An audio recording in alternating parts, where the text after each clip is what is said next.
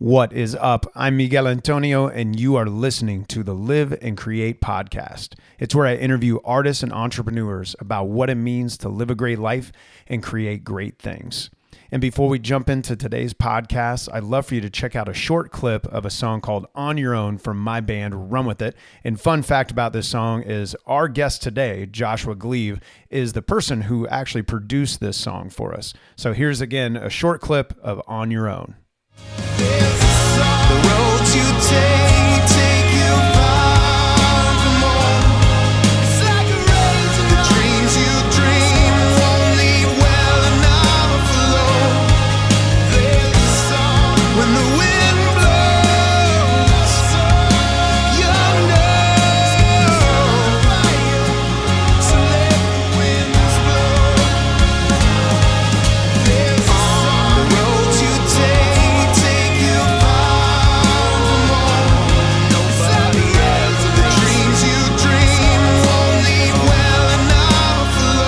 If you like what you heard, make sure you check out the full song anywhere you stream music at, or go follow us at Run With The Band, at Run With The Band, and check out the links there.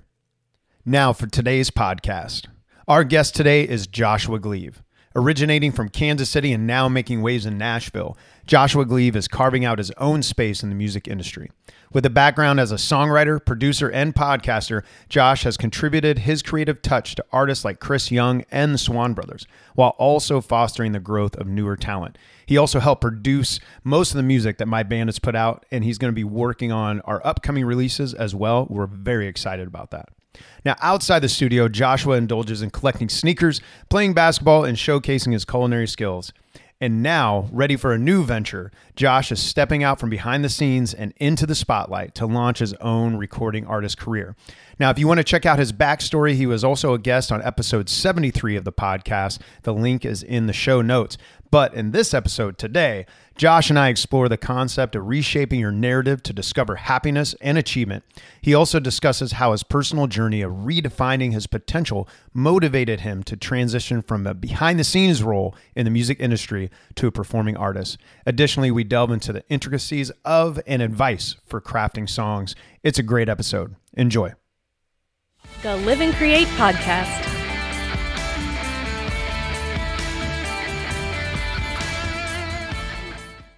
Been on a journey, right? And the journey keeps growing. I love I love watching the journey.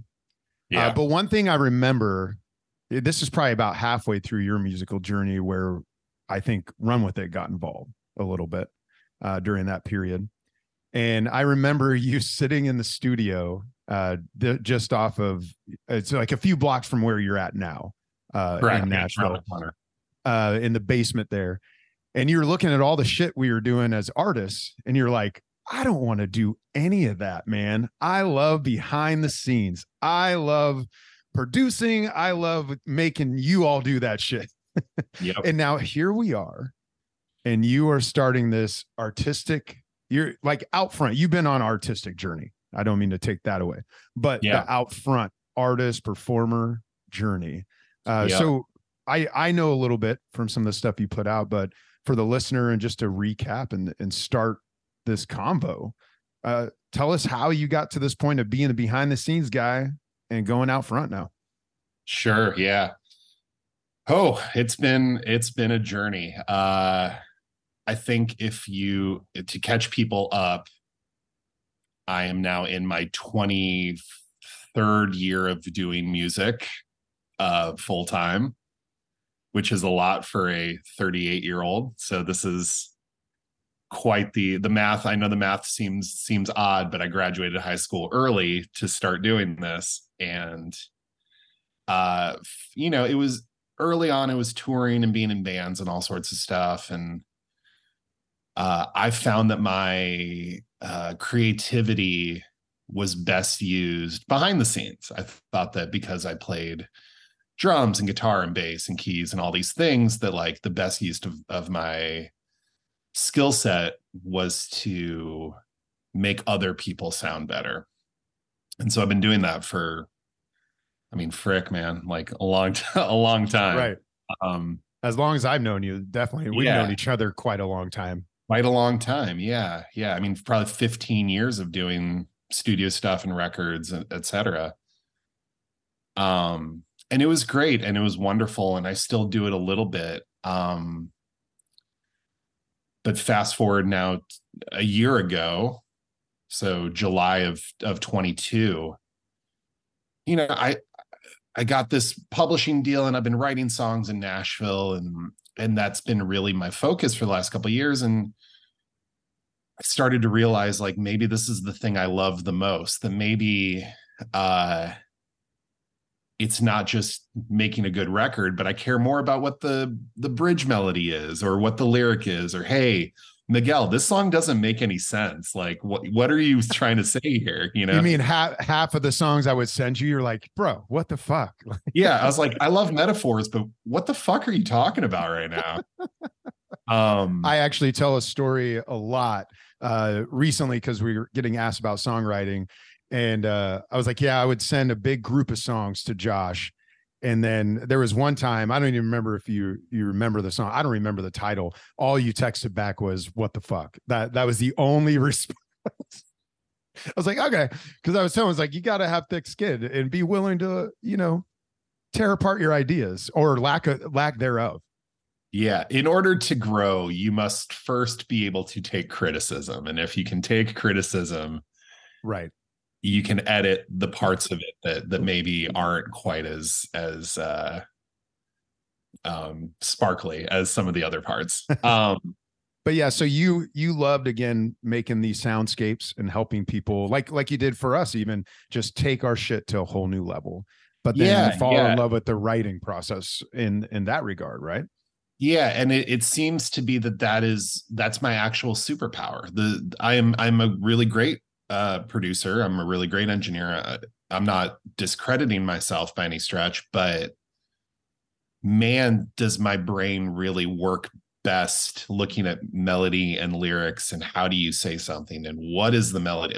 What note are you singing? Hey is this in the right key? Hey if we drop this a half step you actually can sing this better even though it's not you're not like screaming at me anymore. Anyway all those things to be said i just i've i've become a career songwriter and had some success doing that. And so with that comes playing all these writers rounds all over nashville. And you three or four people get up on stage and you tell stories and you sing your songs. And for the longest time i was very insecure about uh, my singing voice that I, I thought that I, someone had told me once when i was younger that i would never be a good singer.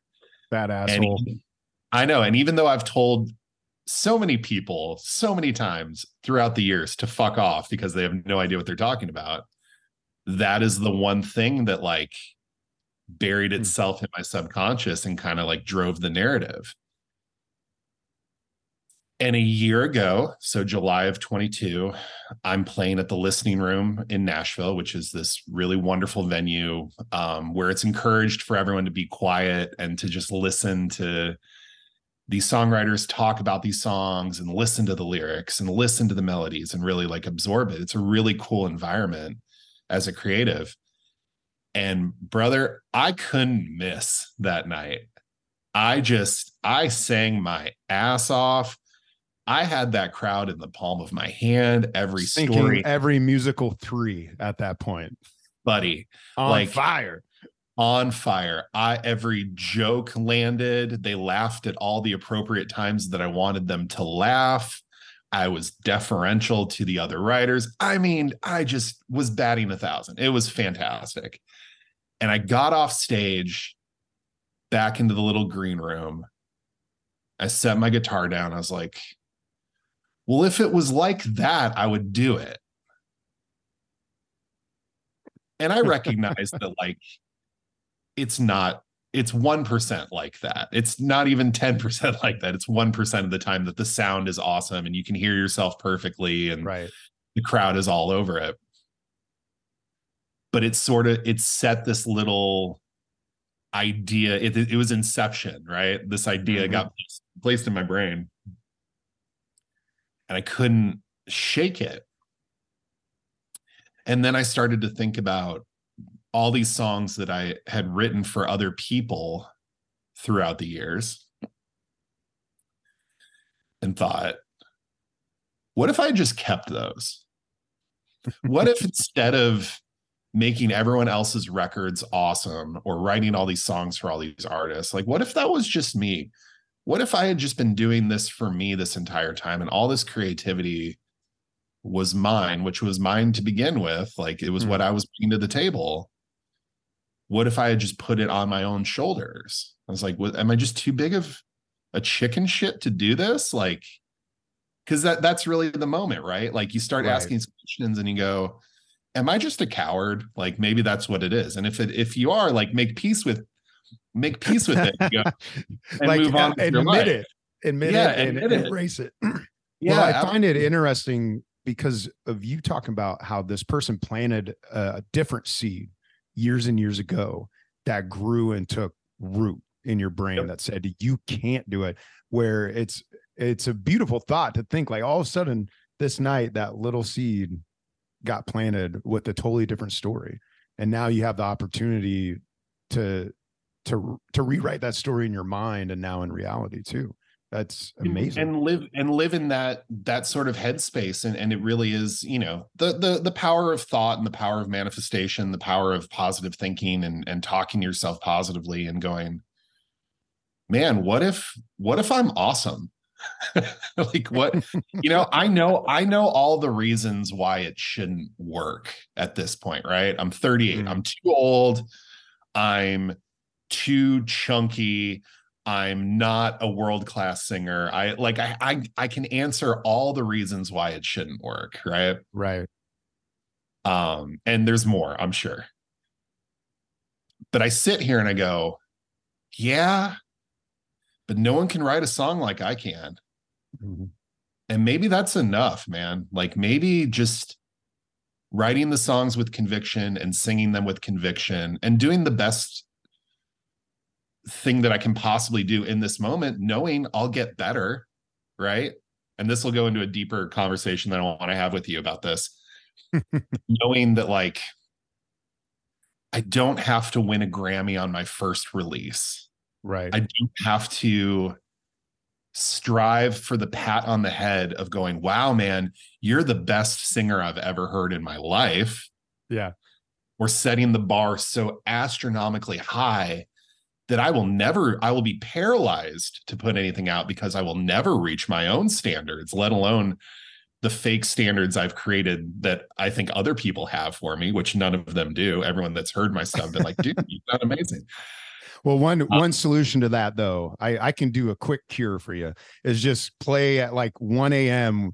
at a bar where they're really drunk, and no matter what, they'll come up. Anyone will come up and tell you that you're the best songwriter in the world at that moment. So that if you need that, that's a spot you can go because it is available to you at, at any point at any point um so yeah so it it really has taken hold and in the last six months it was put up or shut up time um and so i recorded so i went on a summer tour with sam hunt doing playback.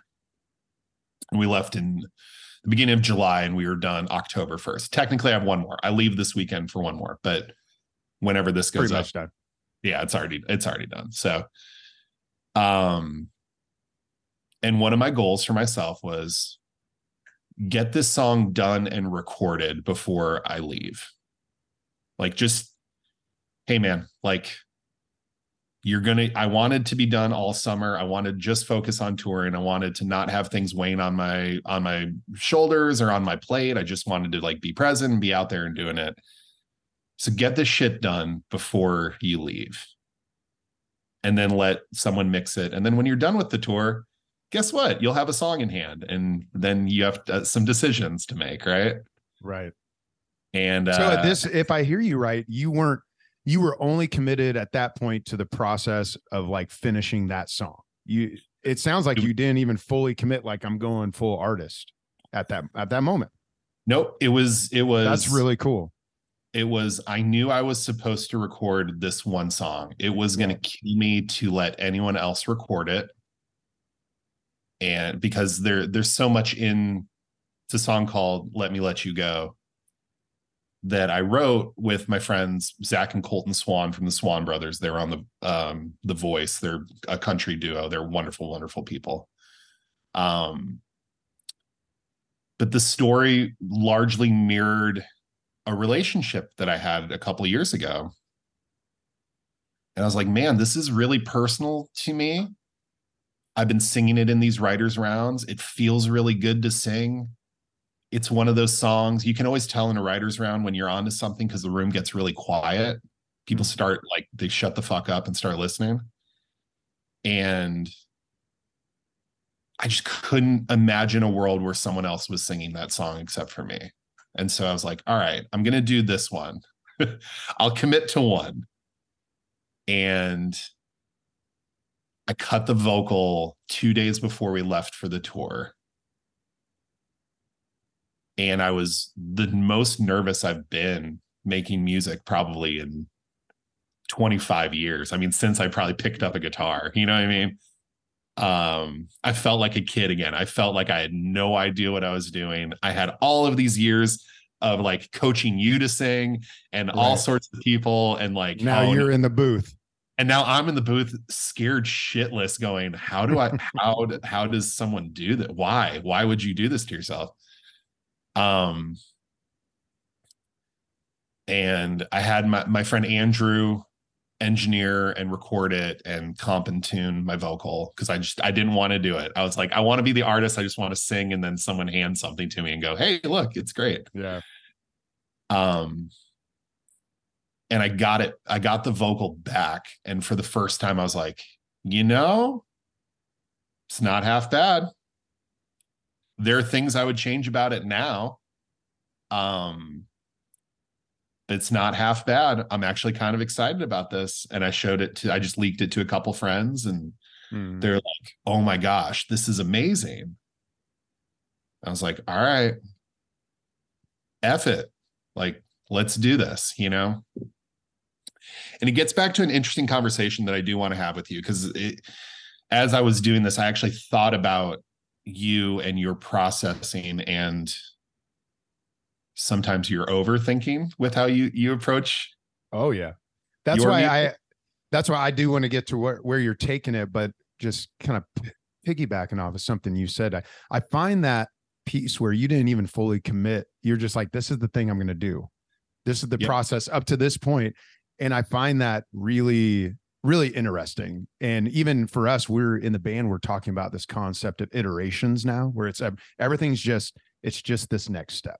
That's yeah, it and it, it's like a way to almost like hijack that but i haven't heard someone explain it the way you did in that process that's it's a beautiful strategy but but yeah to overthinking which i Yeah, do, yeah, i've been doing it all morning actually so I'm, I'm sure. Uh, so something that I've kind of discovered, and I want to open this up for for dialogue and sort of challenge you a little bit, is I think there is a window in being a creative and creating something. Right? Let's say it's a Mm. song for for this for this conversation. There is a window in which you're still really excited about it and it's great. And then after that window, the analytical objectiveness sets in and you start to dislike it more, right pull it apart, or say that it's not good enough, or, oh, I can do this better. Oh, I can do this better. And my challenge to you because I just watched a a a, a um, Snapchat video of you guys working on like a version of Brooklyn Bridge. yeah Right? I heard I heard it in the background and I was like, I know that song. Um, that is, is one that, i was like i was like i'm not happy with it yet like you said Yeah. i'm like where Yeah. the fuck can this go right, But anyways. right, right. And so, but what I do find is sometimes you just have to pour yourself into as good of the moment when it's still fresh and new right that you can and put it out and release it Mm. because I'm already listening. Let me let you go comes out November 29th, right? So we're like three weeks out from when we're we're taping this. I already have things I would fix and change. Absolutely. I already, I already have lines I would re-sing. I would there's so many things where I'm like, ah, ah. But I committed to making it to the best of my ability in that moment. Mhm. Who I am as a singer right now is drastically better than what I was in July when I sang this. Oh, absolutely. As you go down that because I've journey. been, because I've been recording other songs since then. Yeah. And so I'm finding things about myself going, oh, interesting. I actually am capable of this. But if I looked back at that song and be like, well, let me just re-sing it. Now I'm a better singer. Let me re-sing it. Or, hey, like, you know, the mix is good, but like, what if I got this person to mix it or whatever? Like, um, it's never going to be done. right. And so songs can be this snapshot of just like, this is where I was at when I wrote it. This is as great as I can possibly pour into it. And there is a timeline and a time, and I don't know, and it's different for every person and it's different for every song. There are songs that need time that are a slow burn that like have to figure out their way out, you know? But when you commit, I'm doing this song, like clock's going, man. And and Right. because you want it to be this is as great as this was. And who I am now is better than this, but this still is just the snapshot of the time of my life when we did this song. And I think there is paralysis by analysis. And I'm really Oh, yeah. trying to, especially as someone who has spent so much time behind the scenes as the person calling the shots and setting the Mhm. bar that I am I am I am forcing myself to go this is great for now. The song Right. is for now. And it may live on forever. It may be eternal. It may be evergreen. It may have those kind of legs in it. Or it could just be that song I put out in the fall of 2023 and it's one of 50 songs I put out in in my lifetime and in my career, but it's part of the process. It It's it still the- has that. I think that's one reason that concept of iteration has become so powerful for us in, in the band. We all have started reminding ourselves of it. Uh, it's one reason we're actually able to. I think we weren't putting on con- putting even content out for a while because we thought it had to be at some certain bar where it's like, no, we just need to reconnect with our fans because we haven't talked to them for three years because we ended, you know.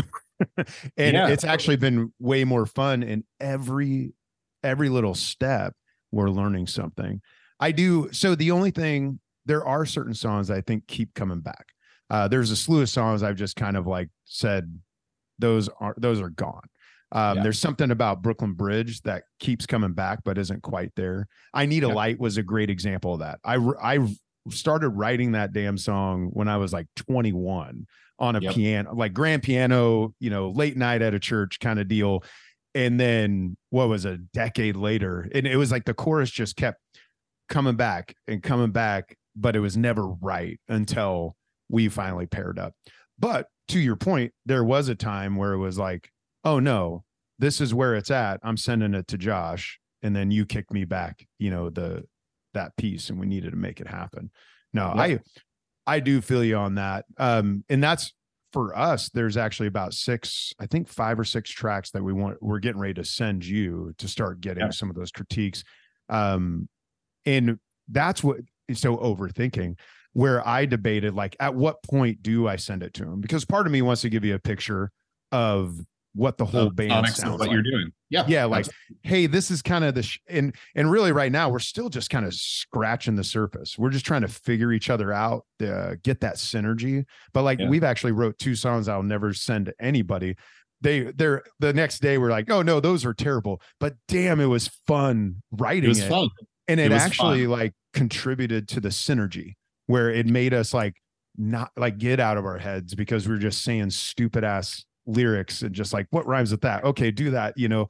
Um because yeah i definitely can slave over that. And i think i think that's where artists and i'm speaking from experience get trapped so much because it's not perfect. I knew people who were working on an album for three years and they never even released that album you know and they're doing something else now. And it it's like oh man sometimes you got to let it fly. Sometimes you got to let it fly, man. And it, it, uh, yeah. there is there's diminishing returns after a certain point but it's supposed to be fun. It's supposed to be synergistic. It's supposed to you know and i think that that's so important for like you said for the band for you guys to kind of figure out you know every every band is a you know i i, I love basketball right? My my shiner i've got this little bruise right here this is from getting an elbow in in uh, our basketball championship two weeks ago Nice.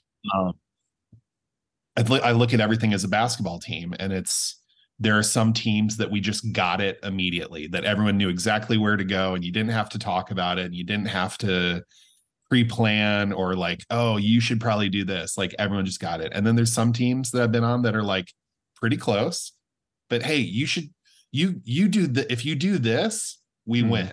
You know, if you do this one thing, we win, right? And there's some teams where I'm like, this is never going to work and and i feel like that with bands like you kind of you have to feel that out a little bit like a sports Right. team like a basketball team you have to kind of go oh so if you do that then i do this and if we do that then they do this and if they do that then we do this and then all of a sudden it's this Right. and we've got something um And I think that's where something special happens with a band. You know, because you can have a band that's almost like a solo artist. I have friends where they have a band, but it really is them writing, literally producing everything, and everyone just shows up to play. And that's that's a great perspective and great approach for people as well. Where, you know, for us, and I think a lot of other bands, it's it's trying to meld like what does it look like to have something that's very unique and special about this thing? To me, that's the bands I love there's something about like all of them together that's yeah the, the sum is greater than the parts. You listen to yeah. a u2 or a coldplay right? And i know that that's like the whatever poster child for for things but they sound bigger than just four people on stage. Like absolutely. what they do together works in a way that you're just like wow that's you know in my places guitar part is and it feels slower than it should be. Yeah, But it's but so three right. notes. It's three notes. It's literally three notes. The entire Right. it's we, we overthink this shit a little bit, like, but it works perfectly. It works perfectly. Um, so yeah, so so I'm on this journey, and like I said, the first song comes out end of this month. I've already recorded song number two. Nice. I hired. Did you know Brandon Paddock? I can't remember if you had met. No, Paddock. I don't think I met Brandon. So Brandon is also a Kansas City guy. He went to LA and did a bunch of stuff with John Feldmann out there, and then now he's been with Martin Johnson from Boys Like Girls, and he did all of he co-produced all the stuff from the Night Game, and then all of the new Boys Like Girls stuff, crushing it. Brandon's a good friend. He's who I sort of like came up under. We both worked together uh, at Waggies. Nice. Um, so he's here, and I had him produce Like all the little mad scientists in the basement of Waggies, like 100%. eventually going out and conquering the musical world. the behind the music of Waggy World is just fantastic. Um, but so I, um, uh, so yeah, so I I produced "Let Me Let You Go," which comes out this month, and then I handed the reins over to Brandon for the second song. It's a song called "Ghost Town," which was originally supposed to be a Jason Aldean pitch. oh wow. I wrote it with with uh, two really good friends, Michael Tyler and Josh Phillips. It was meant directly for Jason Aldean, and we sent it to him, and they said, "Eh, we're good." And so this song is just sat for a long time, and it got me thinking after a while, like, oh, this is kind of another one of those songs where, like, man, I really enjoy singing this song. Like, Hmm. could I see someone else singing it? I mean, I guess I wrote it for Aldean, but he passed on it. So F it. Like maybe it should be me. Right. Um, so that's already in the can. That's done. That's done and waiting. I've got a third song that I just tracked a couple nights ago Oh yeah. that is done. I just need to cut vocals on it. And I'm trying to get all this stuff. And so so to back it up, it's like, yeah, I knew that I was supposed to do the first song, and that was it. And it turned out so great that I sat there and I was like, well, I guess I'm going to have to do this. And if I'm going to do this, I'm going to Josh Gleave the hell out of this. And I'm going to have everything done and waiting in the wings before the first one even goes live. I love that. Well, it's like I remember, like back to right before we released our EP, we were actually in the studio working on the next EP, which never came out. Uh, Right. but, but we were on that same We track, and it, yeah, and I think it's the I think it's the way to go. Yeah, we were seven demos in trying to figure out like the next Right. songs, the next oh, because those songs were darker than what you did on the EP. They were Yeah. moodier. They were We're synth. very moody. they were Ah, angrier.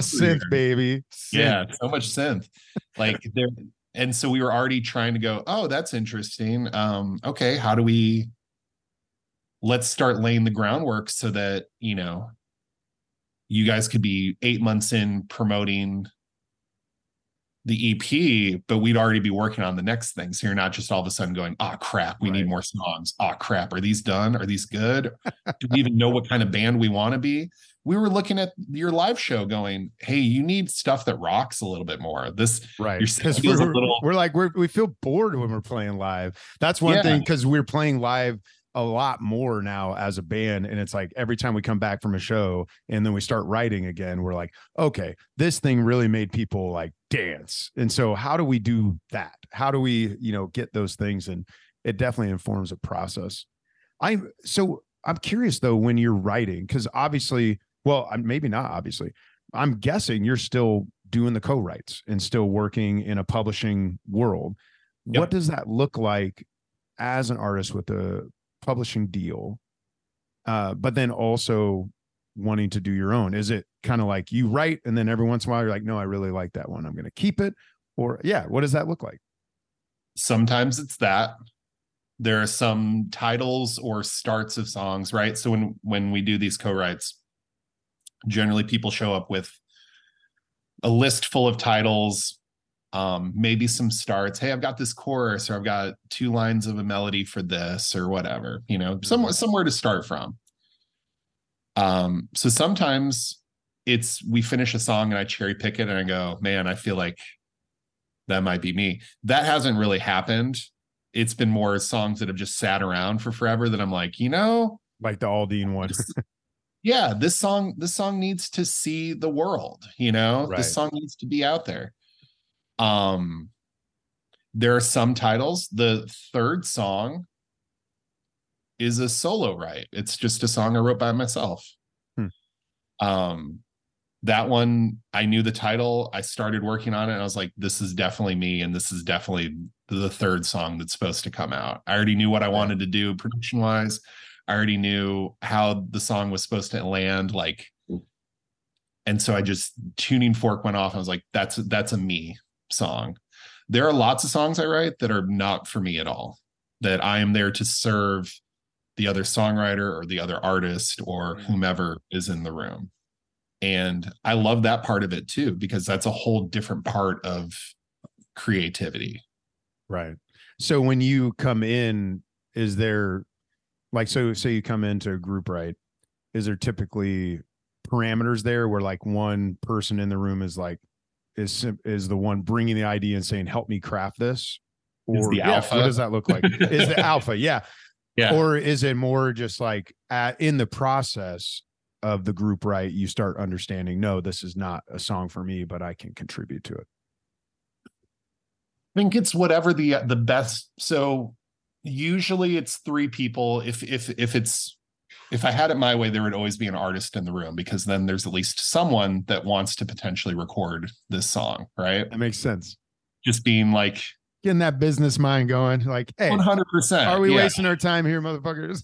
right? Or you know, so ideally that's the case. It's not always the case, and if it's not the mm-hmm. case, then it's just best idea wins that day. Right. maybe it's not what I think is the best idea. Maybe the other two people are like, "Oh, we really love this title." I'm like, "That sounds like a shitty song, but all right, let's do it." You know, I don't say that, but like internally, I'm like, all right, my challenge is to take this idea that I don't think is fully realized, Hmm. try to make as great a song as possible out Right. of it. Um, In a way, I imagine that helps you still flex that muscle, though. It does. And also, and it should be underlined and put in boldface like all artists, all writers make shitty art. All, no one is batting a thousand. No one is just like, oh, all I do is write number ones and put out Grammy winning records. Taylor Swift does not, and I don't want the Swifties coming after me, but like, I'm sure there are songs that she's written where she's like, that's never going to see the light of day. No way Oh, I bet.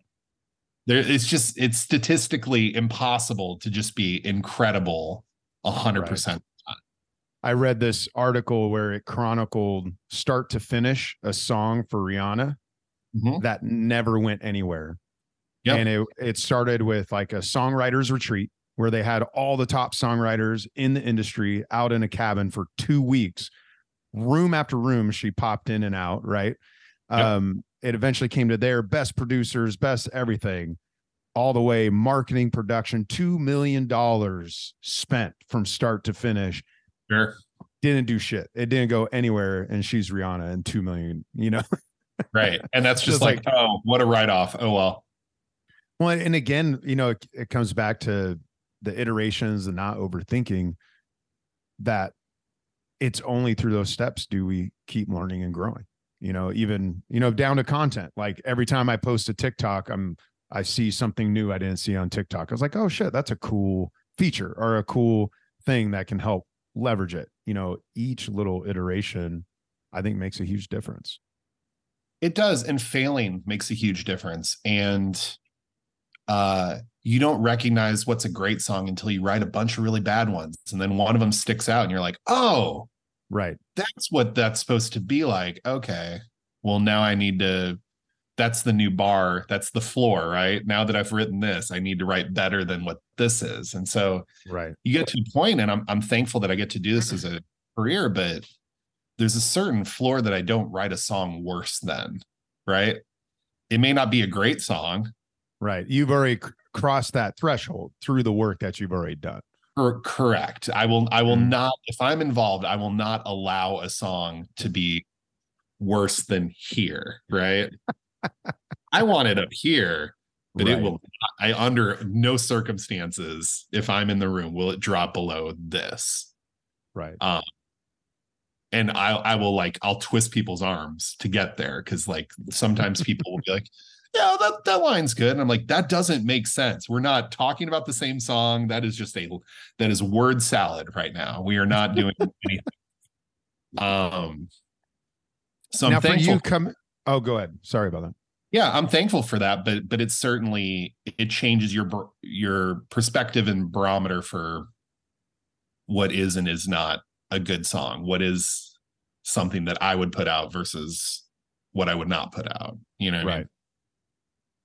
From your perspective, um, especially spending so much time now uh, in the songwriting world, how much time should a band be working on the actual song, the idea, the lyrics, the melody, versus the production of it? Woo. Um, well, first, I would say sometimes there are songwriters, and then sometimes there are people that just play instruments. Yeah. And so, kind of figuring out Who should be in the room?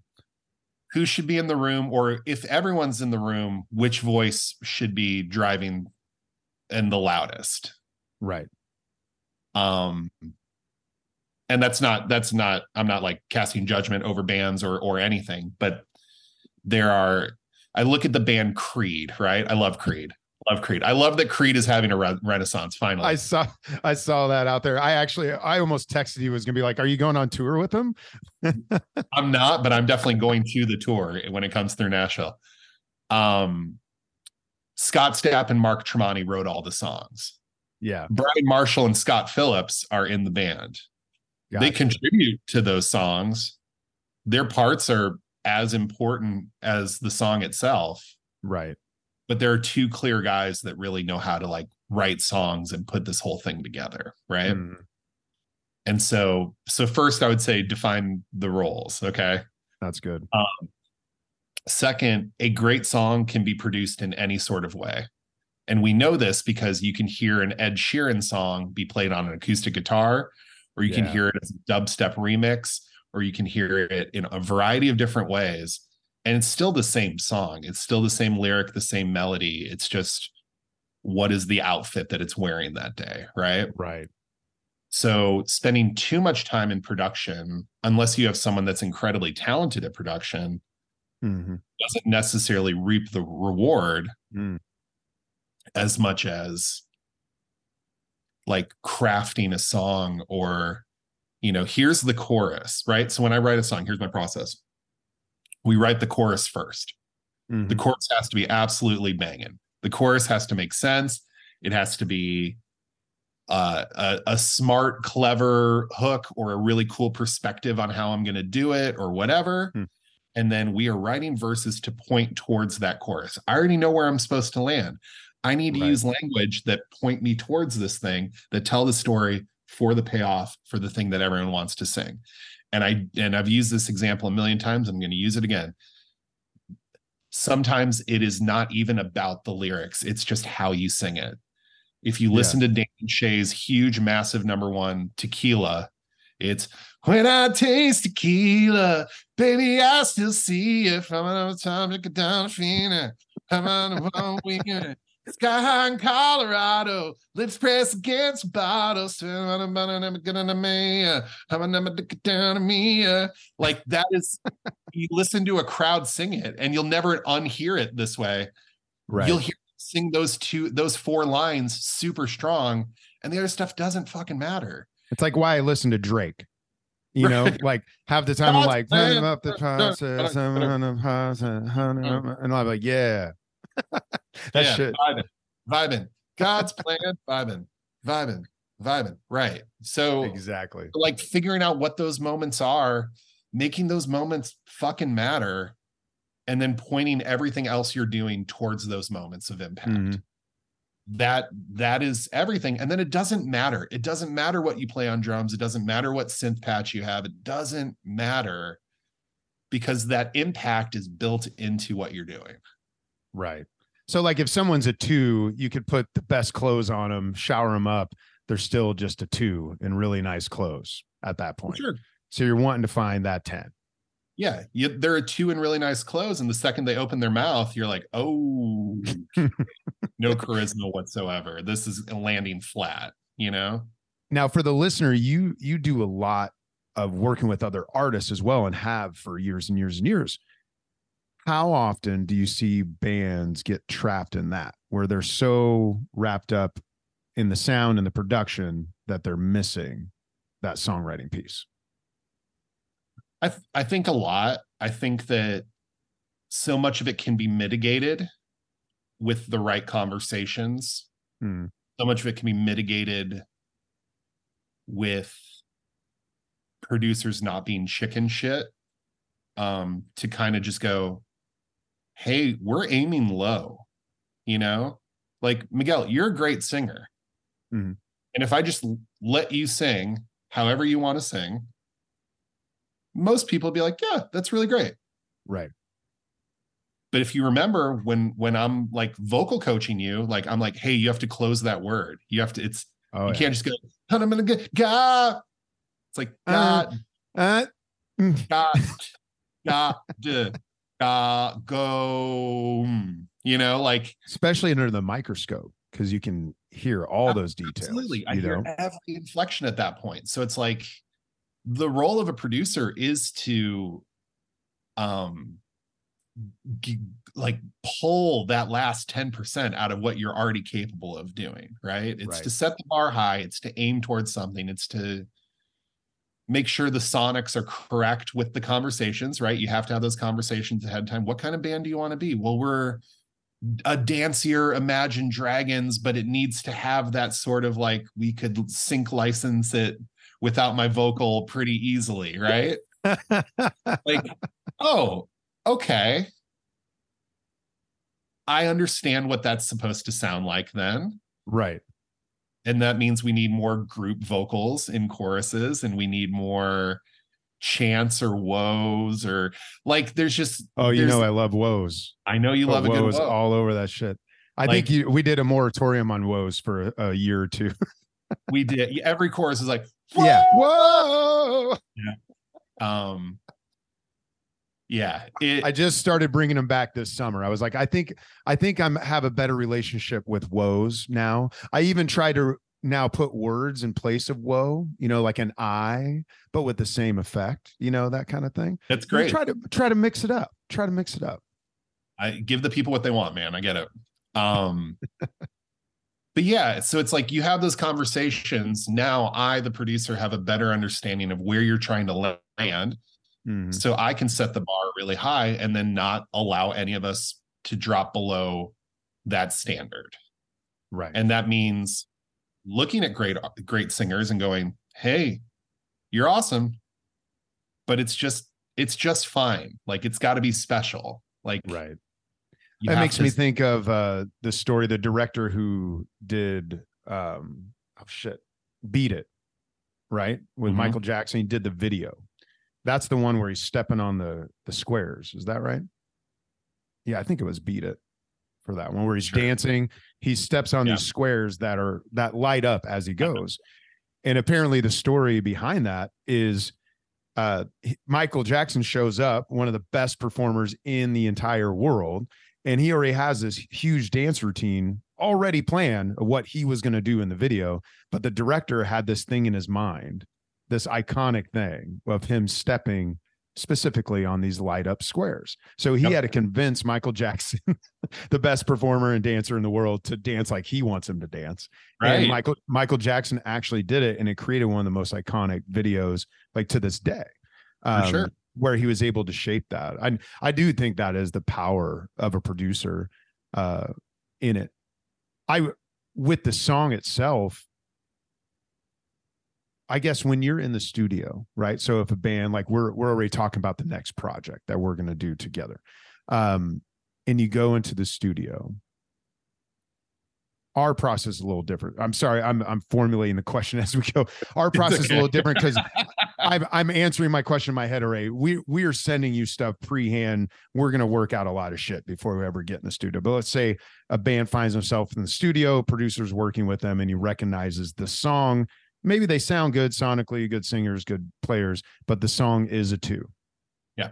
What do you do at that point? it's not the right song to record. Oh, you just say, hey guys, no. If there is something to resuscitate from it, if there is, hey, the chorus is good, but these verses are dog shit, Yeah. you need to rewrite the verses. You know, if there's a good part of it, then it's it's worth keeping.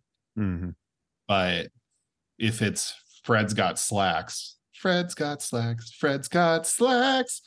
Like, I don't care how ripping the synth line is or how cool the drum part is. Like, I, no one's going to give a shit. You know what I mean? Right. Like, it's just not. And that's the hard part. That's the the other point of having the producer is you have an objective third party that's not involved emotionally to go, this is really cool. You know, I'm sure when you sent me 60 songs for the six we made for the EP, Right. I'm sure I picked a couple where you're like, really? That one? Hell, there was one I was con- trying to convince you guys in the studio to not finish. I was like, Yeah. let's not finish one more fight. Yeah. I did. I I had an epiphany that it was terrible. Yeah. And but I'm glad you guys. I'm glad I got outvoted in that point. It's so funny because I thought that song turned out great too. Yeah, it did. It really did. Like in retrospect, I look back, I was like, what the hell was I thinking? You know. Mhm. So like maybe I was just trying to sabotage something at that point. Who knows? Or overthinking, maybe. Maybe you might have been that's what it was. overthinking. You might have been going, well, now we have to bring a piano to the gig. And so I have to set that up. Who's going to play the piano? Do I get to sing? Where is the pyro going to go? How am I going to have a piano with pyro and lasers? It's like, well, you don't have pyro or lasers. Why are you having this conversation? You're like, yeah, but what about when we have those? It's like, when sounds, we have it. yeah, when you have it, you'll probably have a crew that can set up whatever you want. So it'll be okay. Um, unless you're putting like Roman candles on sticks in the background and having Daniel light them. Like I don't Right. know. I don't Yeah, I'll never Uh-uh. forget. I'll never forget where uh, a venue owner, I guess, was watching through security cameras in his back office, and Daniel lights up some sticks during the sound check on fire. He lights his sticks on fire, and he runs out. No, you are not doing that. We're like, uh, maybe we should revisit this lighting shit on fire thing. It's Yeah. Like, do we need better songs if we have to use gimmicks? you know what I mean?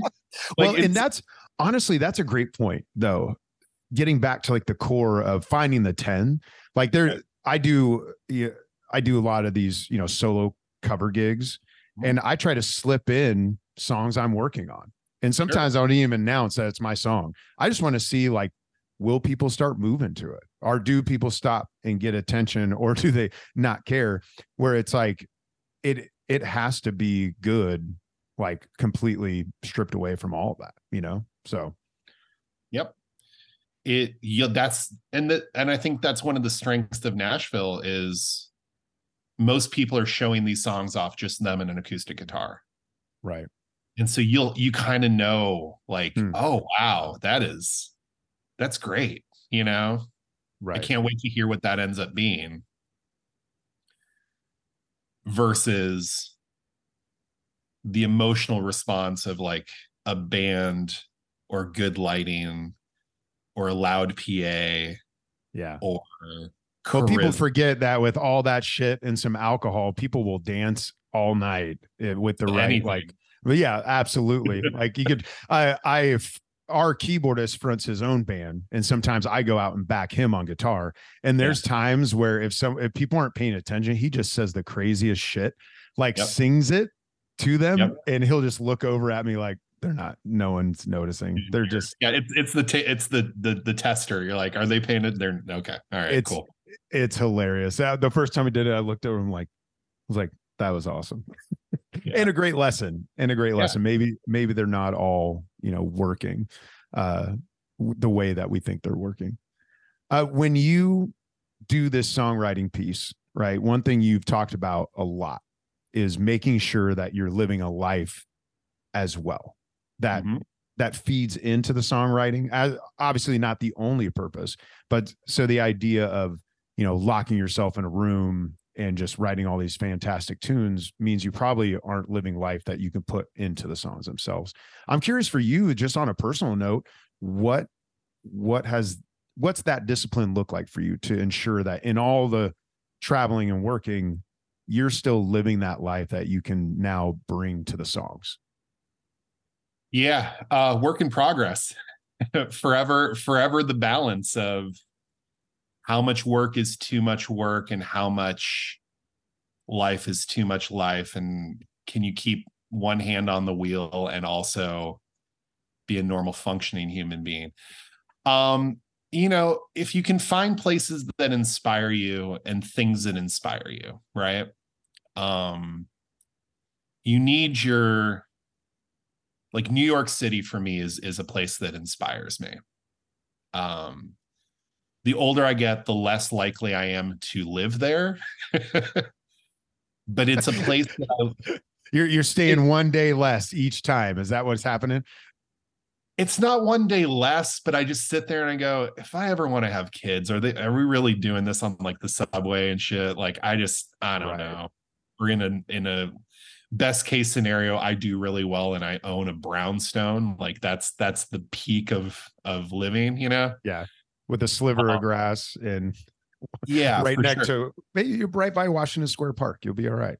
for sure would love to be in the village um but it is a place that pulls a lot of inspiration out of me and, and a lot of those trips that i take to new york sometimes with people or with my girlfriend or by myself or whatever um i'll find myself just walking around by myself and just really like taking it in and and getting some of the city on my on my jeans right like that's that that's that's like uh it's it's this thought that i have a lot where it's like i need i need some of that grime and some of that like to wear home afterwards I like that. and there's so much history and there's so many things and it's so different it's so different than any other place in the United States. Um,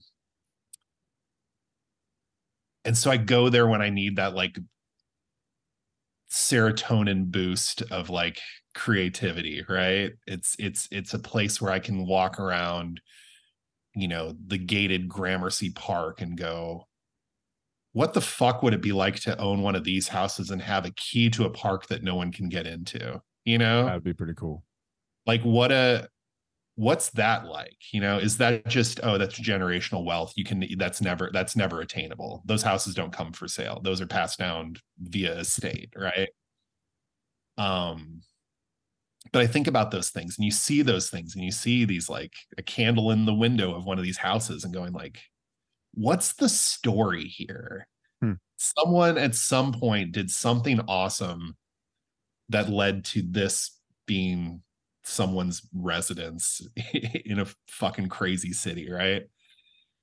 Um and and that's what new york pulls out of me. It just it gets my brain thinking in in a completely different perspective than anywhere else. Likewise like if you really want to be a good writer you have to travel. You have to see stuff I am not going to name names, but I worked with an artist and their lyrics were the same Midwest bullshit of just like thinking too small. Right. It's just it's just a very limited sample size of what you know to be a life and I'm not knocking the, I'm from the I'm as Midwest as it gets, you know. I'm a Chiefs fan and I eat steak and barbecue all the time. Like this is I am Amen. I am as, brother. as Midwest as it gets. Um, but it's very small. And if you want to, if you want to make art that's going to impact the world, you have to see some of the world. if you want art that's going to impact your local community, you can stay in your local community and that should be enough, you know? Right. And I think that I've kind of sold out to that idea and it costs money to do it. And Mhm. it costs money to travel. And that's just, that's the, the tax for, for getting to see and experience things. But But the other side of it, though, speaking to artists, like you can actually get paid to travel if you go tour, like, and you're Yeah. smart about it. Like right. that, like for us, that was one of the the great perks of touring. It was experiencing all these different places, you know, and it it did change our perspectives, change the way we write, the things we want to write about. So yeah, it does. Obviously, it does cost money, but for artists who are listening to this, like if you're stuck in your town, like just go three hours, like go play, go book some shows as a solo artist and sleep on people's couches. That's an experience to write about. One hundred percent. And what I I don't remember if I brought this up, but I I had consulted a band. The band no longer exists, so I, am happy to give this nugget out to the world. They were complaining that they couldn't afford to go tour, Mhm. and I was like, I completely understand it. It's expensive. Gas is expensive. Hotels are expensive. People are expensive. Eh, It's all expensive. Everything going outside of my apartment costs like a hundred dollars every time I go outside. Like that's how it feels. You just Um, walk out. And just immediately I just hand a hundred dollars to the air and right I'm like, there. "Goodbye." yeah, see you later. Um, and so what I advised them, I was like, well, you know, you can play cover shows in your hometown for pretty decent money. Let's say three hundred dollars a night times Friday, Saturday, maybe a Sunday fun day. I don't know. So let's just assume that it's and you you pay yourself a little bit so it's 750 a weekend of you just playing acoustic shows to make some money right Mhm. you do it every weekend so you're making three grand a month that's pay, paying yourself a little bit money you have your day job and you're making three grand a month as a as a musical entity you do those acoustic shows january february march april may it's five months times three grand how much money is that it's fifteen thousand dollars. Okay. Right.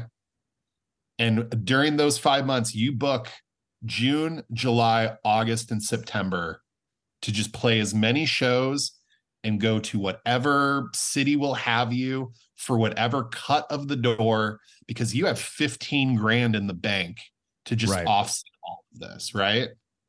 And you get through until it gets cold out and you come back home and you take the holidays off and you start January 1 again, right? But maybe this time, because you played all these shows in all these venues, maybe your guarantees go up a little bit. So now you only have to do four months of the acoustic shows because you're maybe making more money from these other venues that you're going to go back and hit. Right. So now it's four months of acoustics. And you get to do all that and you get to stay in hotels and play shows and feel like you're doing it and grow and build the whole career. And you come home and it's Thanksgiving and Christmas and you start January 1. Well, now you're actually getting a, an actual, hey, we're going to pay you 750 to play our our venue, right? We we think that you guys pull people, bar bar tabs are good. 750 a show. Oh, awesome. Now I get to do 3 months and I get to be gone like and then eventually at some point you've built a career long enough to where you no longer have to do the acoustic stuff and now you're a full career musician. Well, and that's a And- piece. Sorry, go ahead. I I had a thought on that, but it sounded like you're finishing. yeah and it it it seems unattainable but really it's just having a plan looking at what you have in front of you and and committing and executing it and spending that 15 grand and maybe one of those years you take 3000 of that and you record a couple songs or something like that so you have something to sell or stream or whatever like your your your economics or whatever you want it to be but there is a plan built in in three to five years where you are doing this full time. And I told them this, and they're like, "That's a great idea." They never And did it. that's where and that's where it ended. well, and it's so the other piece of it too, like some of the strategies that they used and we're building upon again, are that we used previously and that we're building upon again is if you go into the college market, now you're getting paid fifteen hundred to three thousand, sometimes five grand a show as a band to play on a Tuesday afternoon in a suburb of Chicago.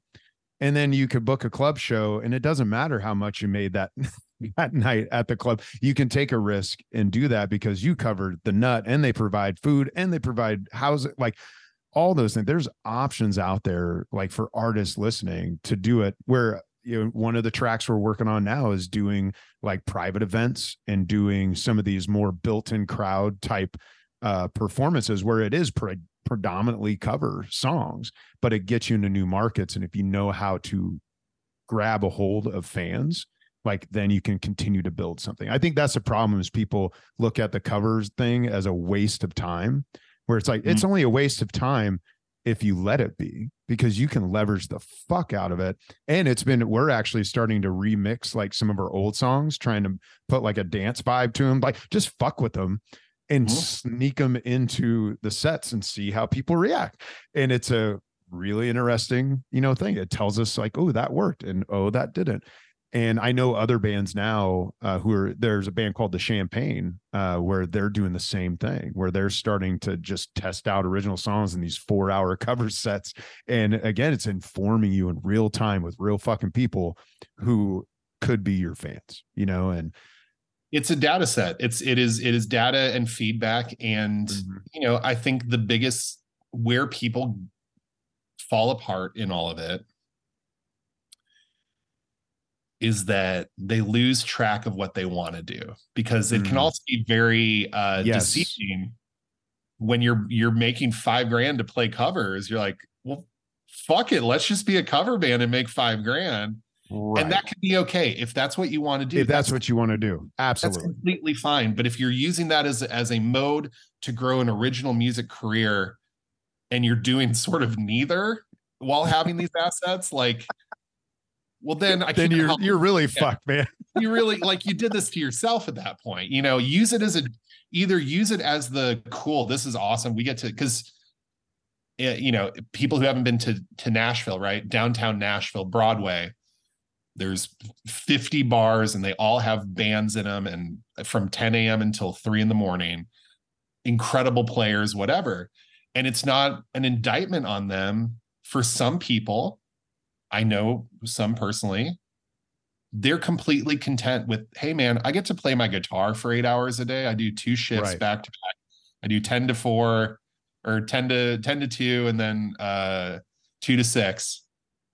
He goes, I get to play my guitar for eight hours a day and provide for my family. Like it's better than a desk job. It's better than anything else I could do. Do I hate playing wagon wheel? I sure do. But like at the end of the day like i get to make a living playing guitar. That's pretty cool you know? And he's absolutely right. He is 100 and that is no judgment whatsoever. I would not be able to do that. I i have such like if that's the end game for me i'm the same way. If that's the end game like i'll do that. And i i have like that kind of level of stuff. But if that's the end game i've already realized like it kills my soul. Yeah that there's a part of me that will no longer uh be alive. And uh that's sort of the whole point of all of this. The whole point of music for me when i picked up a guitar in 1996 was that i felt alive in a way that i had never felt before right? Mm. and so if that tool then became a thing that made me feel less alive at some point ouch. Like i've missed the boat completely right um Well, and that's interesting because I remember early 20s, my first band, you know, in college. We eventually got like a little development deal thing in Nashville, and then it fell apart because people got married. You know, the the typical college band thing. I remember someone asking me why I was doing because I was working like two jobs, going to school, paying for school myself, trying to get my degree, and doing the band. They're like, "Why are you doing this?" And I, I had reflected a lot on that already at that point in my life. I remember saying, I was like, I am convinced that if I don't go down this path, I will not become the man I'm supposed to be. Yep. And damn, it's been a up and down. You've been there for a lot of it. Painful path. I even gave up on it. And what I found when I gave up on it is I found that conversation bouncing back in my my head and realized I was dying inside. And so it's like, yeah, it's like going after that life. And I do know some people who are in like brilliant cover bands who are making like 10, 15 grand a night. And that's, they're actually extremely happy. There's no like, they're like, this is the thing. Like, I love it. And it's like, that's great. I want to make that much money. Absolutely. And Money's I will, I'll go play those shows for that. Um, but for me, I still, I feel like I personally, and then if if you're out there as an artist, don't let that story die in you. If you know that's your story, like go after that thing. And but the other fun part is when you do the cover band shit, like you were talking about, or the acoustic shit. It's like now you're not digging holes eight hours a day. Now you're getting better at music. You're seeing what makes a good song. You're seeing the parts of the song that makes the crowd sing with you. You're seeing the beats that make people dance. You're testing out your own shit. Like there's so many benefits and now you can fast forward i think a little bit your career at that point if you have the right focus. If you have the right focus it's it's it can become additive if you allow it to be right? So Mhm. i and this makes it this this conversation makes it sound like i just i write songs and then i record my own and that's all i i do for a living but one of the things that i picked and then he hands hundred dollar bills to people as he I hand hundred dollar bills when I walk outside. So if you're one of my neighbors, congratulations. Um, one of the things I do uh, as part of this career is I run the playback for an artist for a country artist, big country artist named Sam Hunt. Mhm. Playback is all of the backing tracks, Ableton stuff. So I handle, you know, guitar amp changes. I send what's called you know it's it's time code to the lighting console so that the lights are in sync with the song et cetera et cetera you're making me emotional i love hearing these kind of things I know you do. I know you do. Um, and so, you know, a couple people are like, well, isn't that going to take you away from Hmm. Nashville and, you know, the community and the songwriting? And like, you know, Nashville's big thing is, you know, must be present to win, right? And like, you're going to be gone more. Like, isn't that going to screw with you a little bit? And I was like, well, here's the thing. Number one, it's a salary gig. Number two, he plays around 50 shows a year, period, which is nothing in the grand scheme of of Nashville country touring people, right? Most most people are 120, 150 shows a year. And so this gig is like the sweet apex of like earning potential time spent, right? Mhm. which offers me a lot of flexibility in my life to pursue an artist career, to have the the funds and means to be able to record my own stuff and and do stuff on a pretty regular schedule. Right. Um, but the other part of this and what they didn't understand, and which I completely understood, and I feel it even stronger now after this whole summer, was I got to watch in real time 15 to 18,000 people losing their minds to different songs. Mm. And every night I got to watch my boss, who's a great dude. I got to watch him and how he communicates with a crowd. I got to watch how crowds respond to different parts of the songs. There are songs that the band loves that I'm like, it's fine. That went over super well. And I was like, I need to adjust my thinking. There are songs that I love that the crowds were like, eh. That I'm like, this sounds what are you stupid? What's wrong with you? Right. I got You, all you wanted to stop the show for a second, be like, let me explain to Like, you, whole it's- 18,000 people, why Yeah. you're wrong. why you're like hit spacebar and just put my mic in the house real quick. Hey guys, guys, guys, you're not responding the way that you should. Um, but I got to watch this every night for a whole, I mean, not every, but like four nights a week for a whole summer. Um, and that information, that perspective, that privileged seat that I got to have side stage for all of this is so informative for Mhm. me for all the things that I'm trying to do. Me as a songwriter, what kind what songs actually hit? What songs when I look at a crowd and he holds his mic out and they're like, "Sing it down, it's like that whole thing, right? Right. um like which parts of which songs do people do that oh that's interesting i need to write more songs that have that sort of emotion or that sort of moment in it Mhm. um like it's just it's a master class and i got to i got to observe it while being paid while also help facilitating it and grow this whole other skill set that i now have this year um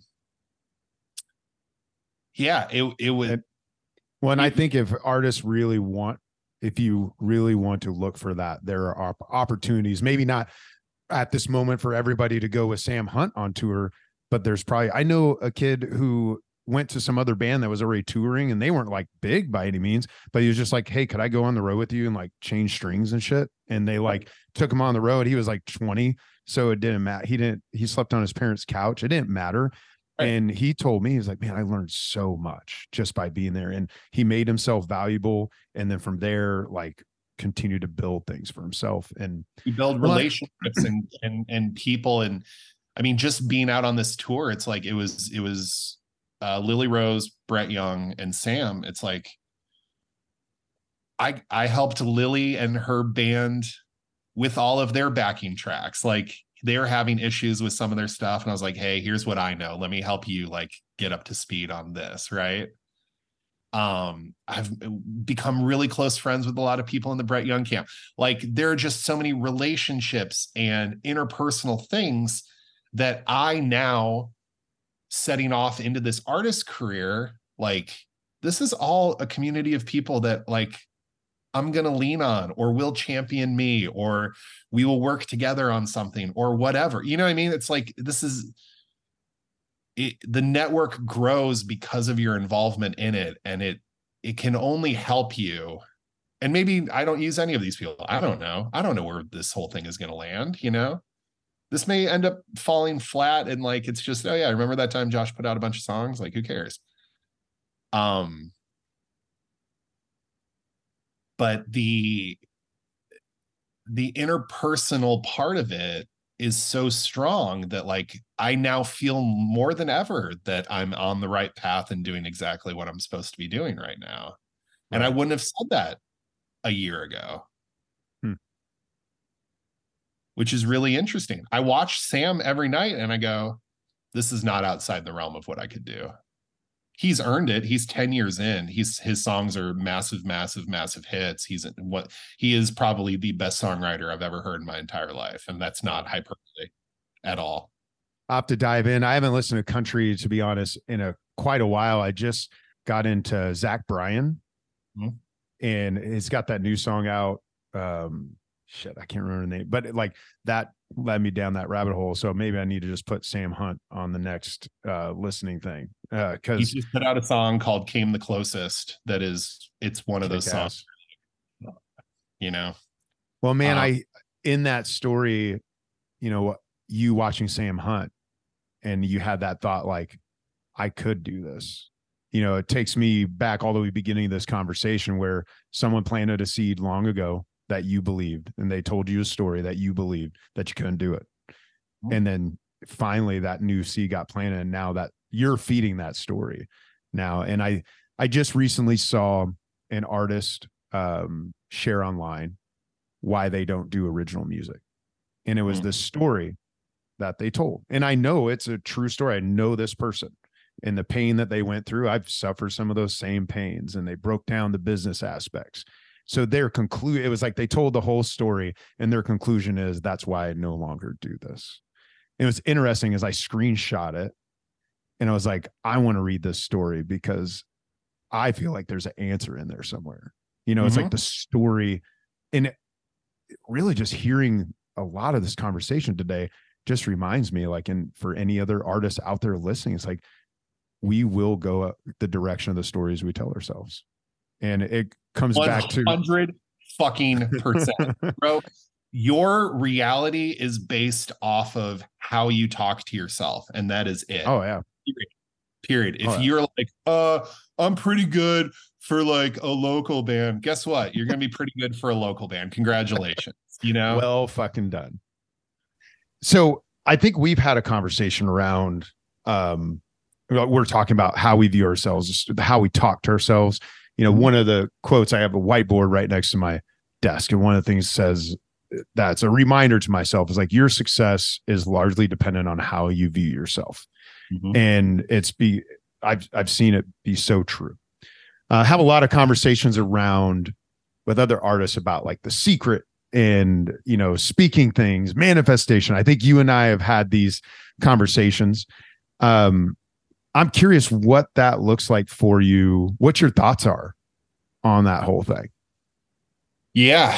Um so I, I want I I want to start it by saying part of the fuel that came onto this fire um was from our drum tech out on the road. A dear someone who has become very dear and close to my heart, Benji Worley. Um, who is drum tech for everyone? Eminem, The Strokes, ever like nice dude is a veteran of of of everything music and he's one of the smartest people i know and it started there because he was i played him the song and he has become such a champion of mine that all it did was reinforce the very quiet voice in my head right I'll the very quiet version of louder me. The very quiet version is like you might be able to do it. And then he's like bro i've played this song for my fiance her family and they're all just like this is one of the best songs we've ever heard ever period. He's like you're to be a superstar. You are you are already a superstar. Which is awkward to hear at first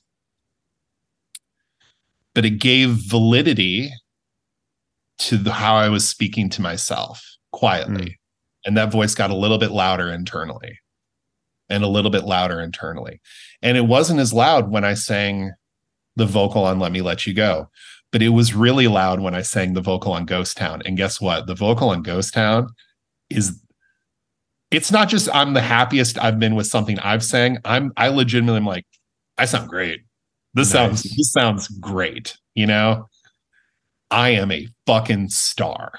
Um and not in a cocky way and not in because this is always the hardest part, right? Self-belief can look Mhm. like ego very quickly. right There is a switch somewhere in there between you think your shit doesn't stink and everyone should take a whiff, right? Well, with And- your story, you also have a lot of little steps that have built to that point too, where I think sometimes, and I think that's the tricky part is when you don't, when someone's out there and they don't have any history to even look back on, like, how do you believe in yourself as well? but at least for you, you can point and say, well, no, I did this and this and this. These things have built to where I can say I am a star. Like I can go this direction. And I knew already I wasn't bad at music. Right. Like, that I got think- answered. I think that's been proven. I think that's been Yeah. proven. The track record already speaks for itself and i don't have to have that question answered for myself right, Right. the lingering thing was but can i do it? Hmm. that was the question that did not have an answer. Hmm. know that i'm capable of making good sounding records. I'm capable of writing great songs. I'm capable of writing songs that people care about and want to sing back to you. I'm capable of all of these things but what am i capable of doing it if i am the mouthpiece that is Hmm. the one question that i did not have an answer to until recently um and i wake up every day the most excited I've been about music. I think ever, honestly, probably since p- picking up a guitar and playing Everlong in my parents' basement, right? Like in the late 90s. Like ever since then, that aha, or playing along with Dave Matthews, like figuring out some Dave Matthews songs or whatever. I haven't felt like this in 20 years Yeah. to where I am the most terrified, the most sure of myself, the least judgmental of myself, the most optimistic about where things can go. Hmm. Um, and I, by nature, am not a pessimist. I'm an optimist by nature, but I'm a realist by nature. I'm a, your idea is great, but it's just an idea. How do you make it a thing? You know? Right.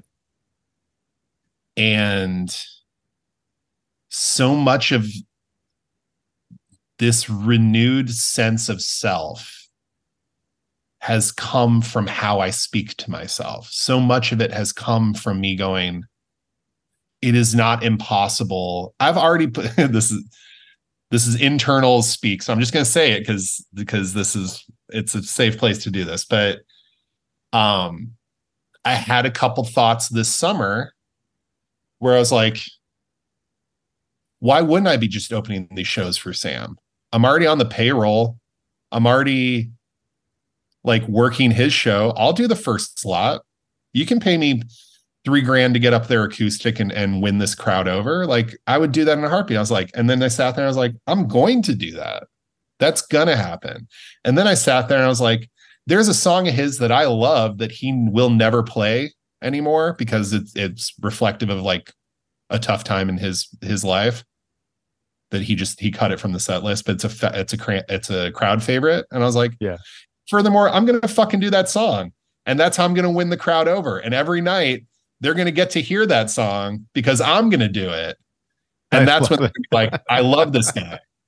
And i'll tell the whole story. I'll tell the narrative of like hey i'm i'm unbelievably lucky to be here because i get to actually work this show an hour from now once i get done with it. You'll see me this guy that you like his songs side stage with my headphones on Right. running the show you know? Um and i just felt it. I i sat there and i was like that's what's going to happen. I have no data to prove that. I have no conversations to prove that. I have nothing other than the voice in my head and the pull that i feel of the gravity of whatever the universe is trying to do right now. Right. that says this is where you're headed my guy. And so i'm just getting out of the way. I'm like all right well then that means i have to record some songs. Okay well that means i need to take promo photos Ugh. my least favorite thing of all time i'm still using pro you asked for one this morning you texted me hey can you send me some bio photos i'm like can i use the one from 2012 that i've been using for forever I think I still have that one on file then. yeah the one with the brick background with me and the yeah I think so. From from the last one, I think is what I what I use. Then I'll, just go steal something off your Facebook or something after that for the second one. Yeah, I've got I've got stuff to send you. Um, it's like I have to do that. Okay, I haven't started a TikTok. That's a whole separate conversation about being strategic right now. Is I wanted to start a couple weeks out, which I was going to start already, but the uh the black eye was pretty Yeah. prevalent. I didn't want to set a precedent of like, who is this guy that gets in fights that's also singing about his emotions? Um, If you were doing songs like "Son of a Bitch" or something like that, you know, Oh, it- then it you're it good to go. rule. It's yeah, it perfect. would- uh, yeah, no, here's a song about my feelings and about a relationship. Um, Well, and I, I love that though. It's it sounds like you've learned how to fan the flame of that that voice that was actually saying yes, you could do it. Um, and then I think the reality is, whereas there's some people who just sit in a room thinking, "I'm going to do this." They have their vision board, but they don't take the they don't ask themselves, "Okay, if I'm going to end up there, what should I do right now?" Right? You don't know what the whole thing looks like. You don't know how that's going to happen, but here's this next thing I can do, and here's this next thing I can do, and it keeps growing and growing. It does, yeah. And it it bro, I have no I have no idea. Look, I have I am very lucky in this life to have made friends and had a lot of relationships with some pretty noteworthy and important people, you know.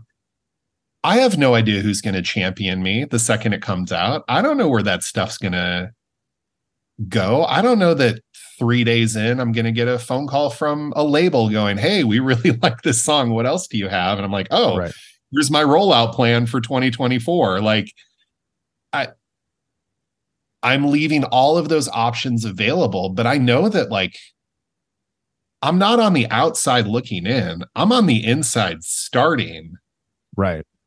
I'm starting on third base already. You know what I mean? Like and it's my job to just be the fullest version of myself and you know you said something very powerful that you didn't even realize that you said earlier which was you wanted to talk to your fans Mhm. like have the conversation reconnect with them and talk to them Right. right, and i'm sorry you said talk with them you Or, wanted to yeah, reconnect and talk with them. Yeah. you said talk with them. This this is very important, right? Because part and that your voice was actually in my head when I when I started to go down this path a little bit, which was I wanted to tell the story of how I got here, right? To Mhm. this exact moment.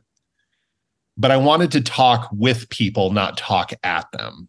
Mm. And I think this is where get, a lot of artists get it a little mixed up.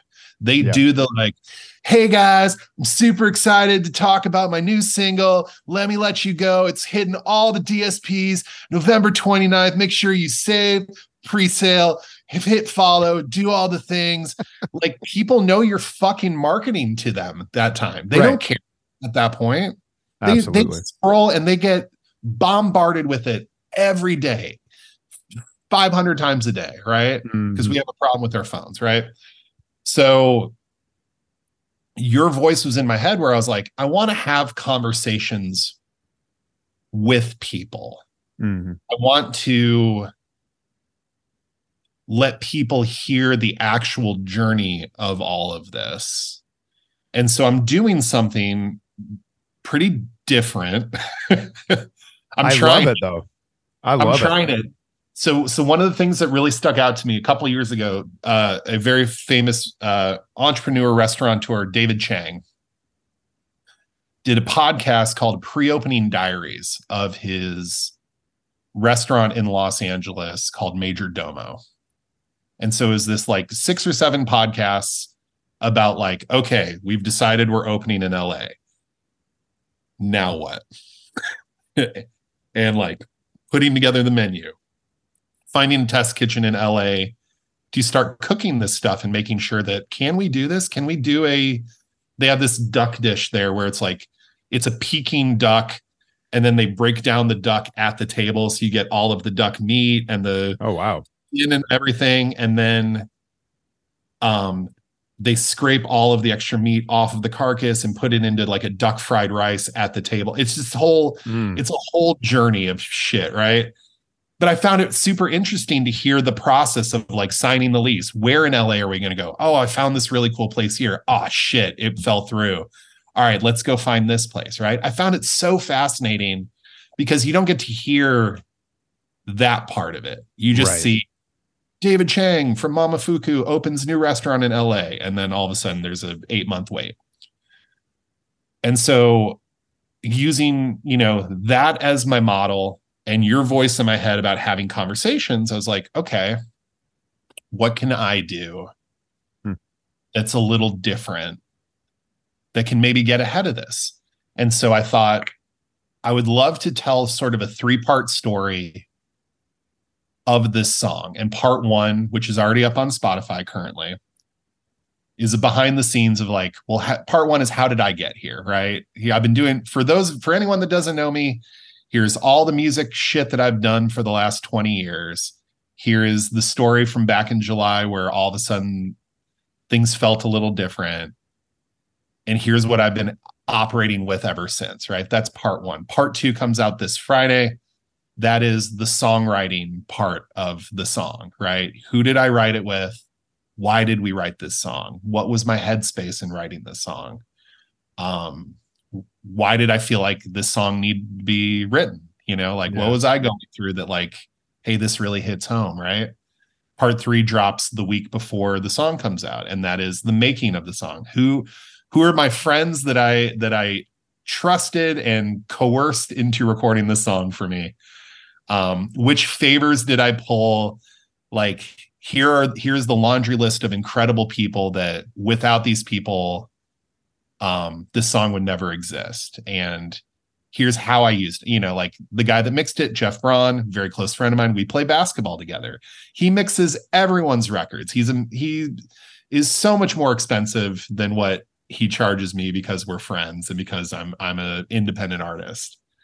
Um, but that's because of our relationship for years, right? So I tell those stories and like the recording of the song and the mixing of the song and the mastering of the song and here we go, you know? And so Right.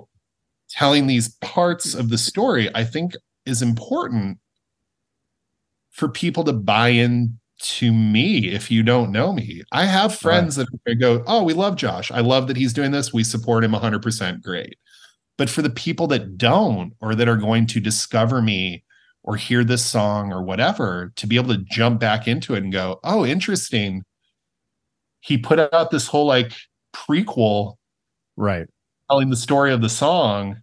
That's really compelling and interesting." It may well, the way people, I I think the way people consume content now. I mean, they find an artist or they find a comedian, they find somebody on TikTok because they like this thing, right? Then they go and check out their feed, and they're like, oh, they have some interesting content, and, and so that you start going further and further down that rabbit hole, where then they go check out your music. And then if you have something unique there like that, where they hear, like you said, it, it becomes that full prequel that now they're hundred percent bought in, where you're you're finding those, you know, in the the crowd of, you know, eighteen thousand people where you're opening that night, they don't know who you are. It's the first night. Maybe Yep. you grab a few hundred of them. You Right. maybe you're not going to get the eighteen thousand necessarily, but you may grab a few hundred of them. They go deep, and now you have these raging fans that love everything you do, and they're the ones who become your heralds at that point. well, and ultimately they're buying into you, not just Yes. the song.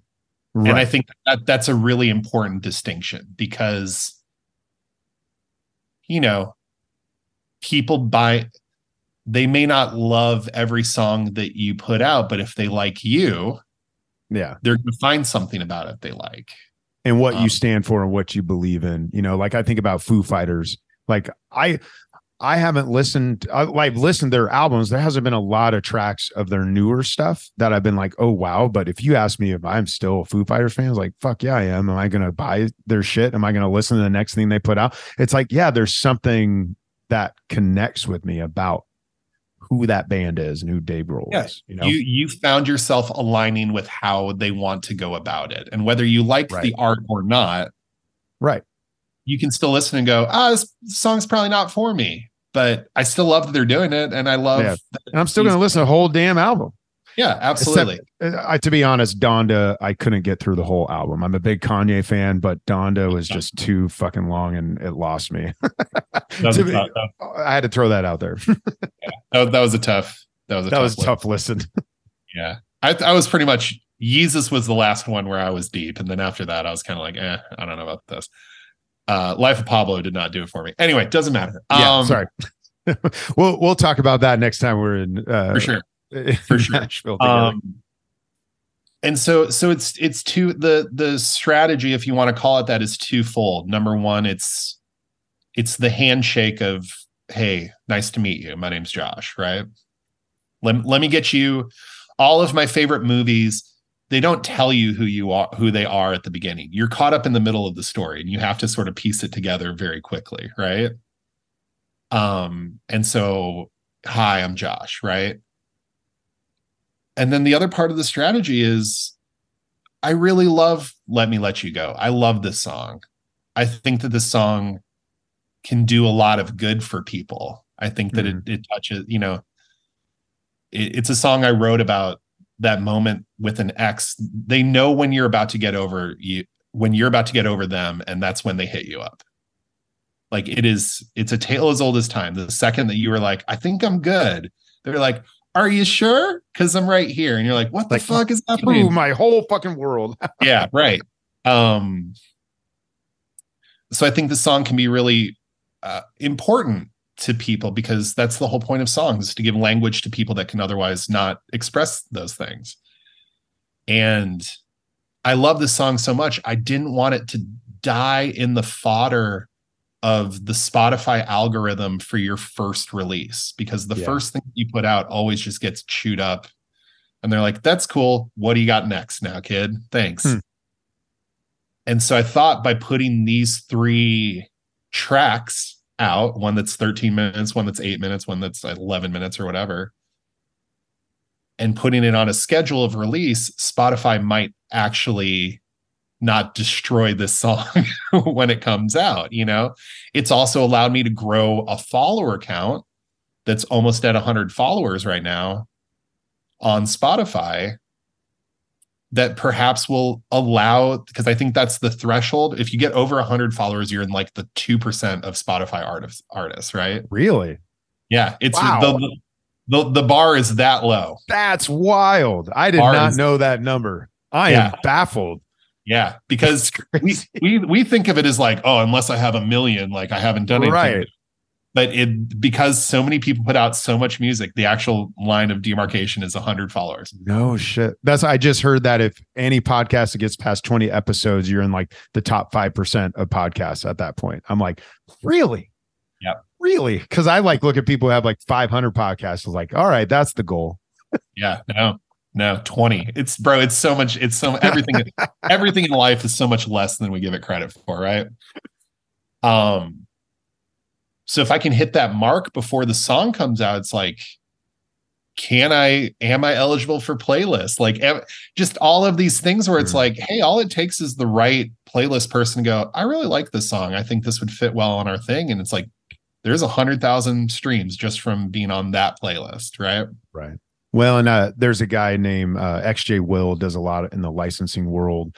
Um, that was on the podcast, and he he has this term called the habit of music, where he's like, he's like, I feel like most artists act like they're addicted to like cocaine. They're not even thinking, and they just like create a track and then throw it out into the ether. They have no plan. They have no focus, no anything. They just and they just rinse and repeat the same thing over and over again.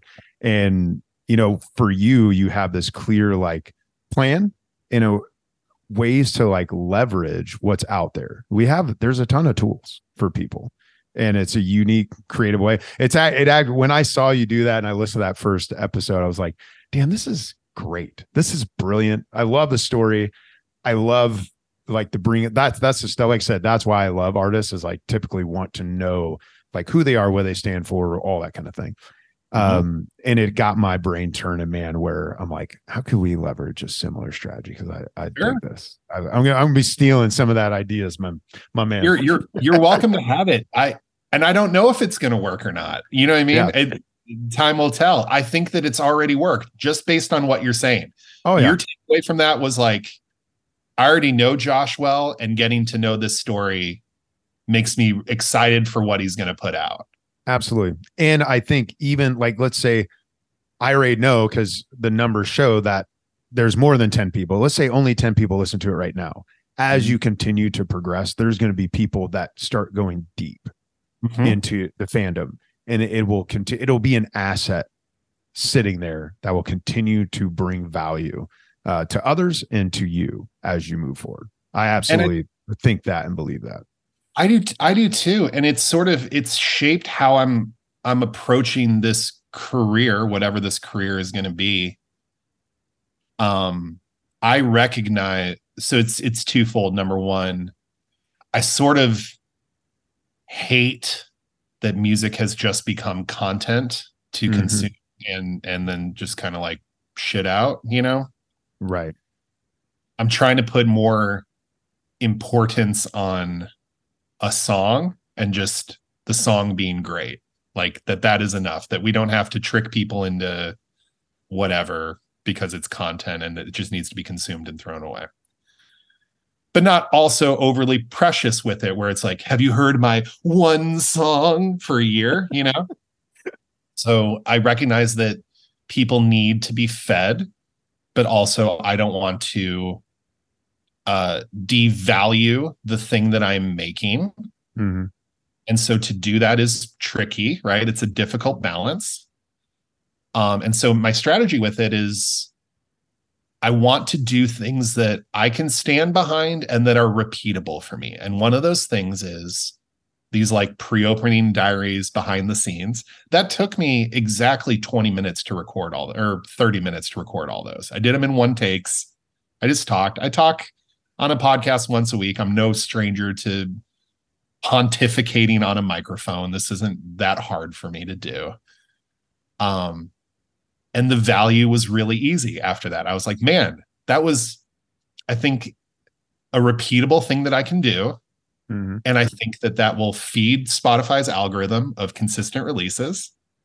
And it will tell the stories that I want to tell about these songs. Right. So I think that that's going to be something that I'm going to continue with every big release. I'm going to do one for Ghost Town. I'm going to do one for, I don't know what I'm going to call the third song yet. I'm still working on the title. I know it's too long of a title. I got to shorten it. Doesn't matter. Um, Well, it's But- a great, great strategy, man. I love it. and then on the in between, because I'm a songwriter and because I have dozens of songs cut by other artists, I'm gonna record quick little acoustic versions. I'm gonna do them well, but I'm but they're not gonna take a ton of production or time out of my schedule to do them, but of me singing them. And so Yeah. you'll have my acoustic coffee shop version That's of all the other songs that other people have cut. So you have that. So you can be like, oh, I love that song that Chris Young cut that he wrote. But then you'll have my version. So that's cool because then you're buying into me as the songwriter and the artist. Mhm. But also strategically, it's another release to feed the algorithm. So that's great. And then strategically, because it's acoustic versions, it can end up on other like coffee shop mixes and acoustic stuff and whatever, which can get way different eyes on me as an artist than other playlists would. It can go into way different places and and Starbucks and things that I would never be able to do with my actual like full band production releases.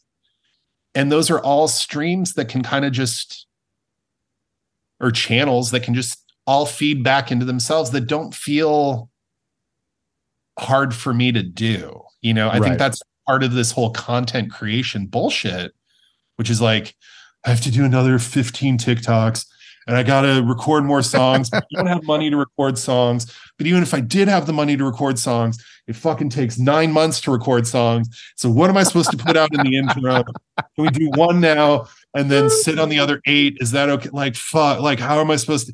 This, but this is all, this is all real shit that everyone feels all the time. And I'm just looking at this going, what, here's what I'm great at. What can I do that, that tells the correct story of things that I've, I'm already proud of that I can Yeah. do. Um, Well, and dude, we'll see. I it's great strategies. This is great stories. I think a lot of helpful things in there. Um I'm I'm smiling right now because I had some questions I wanted to ask briefly after we got off the podcast, but now I'm just kind of like off of what you just said. I'm just like, fuck it, let's just put it on the podcast. Come on, And fire 'em on. I, am kind of turning the tables and making a little bit about me at this point.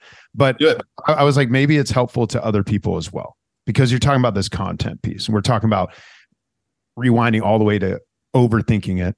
Really, what where I've been thinking I haven't had a chance to talk with you where I'm like part of me doesn't even want to wait till I can afford to do like the six songs and we all go down to Nashville. I was like, I just want to fucking start getting some songs out. I, I, I really do.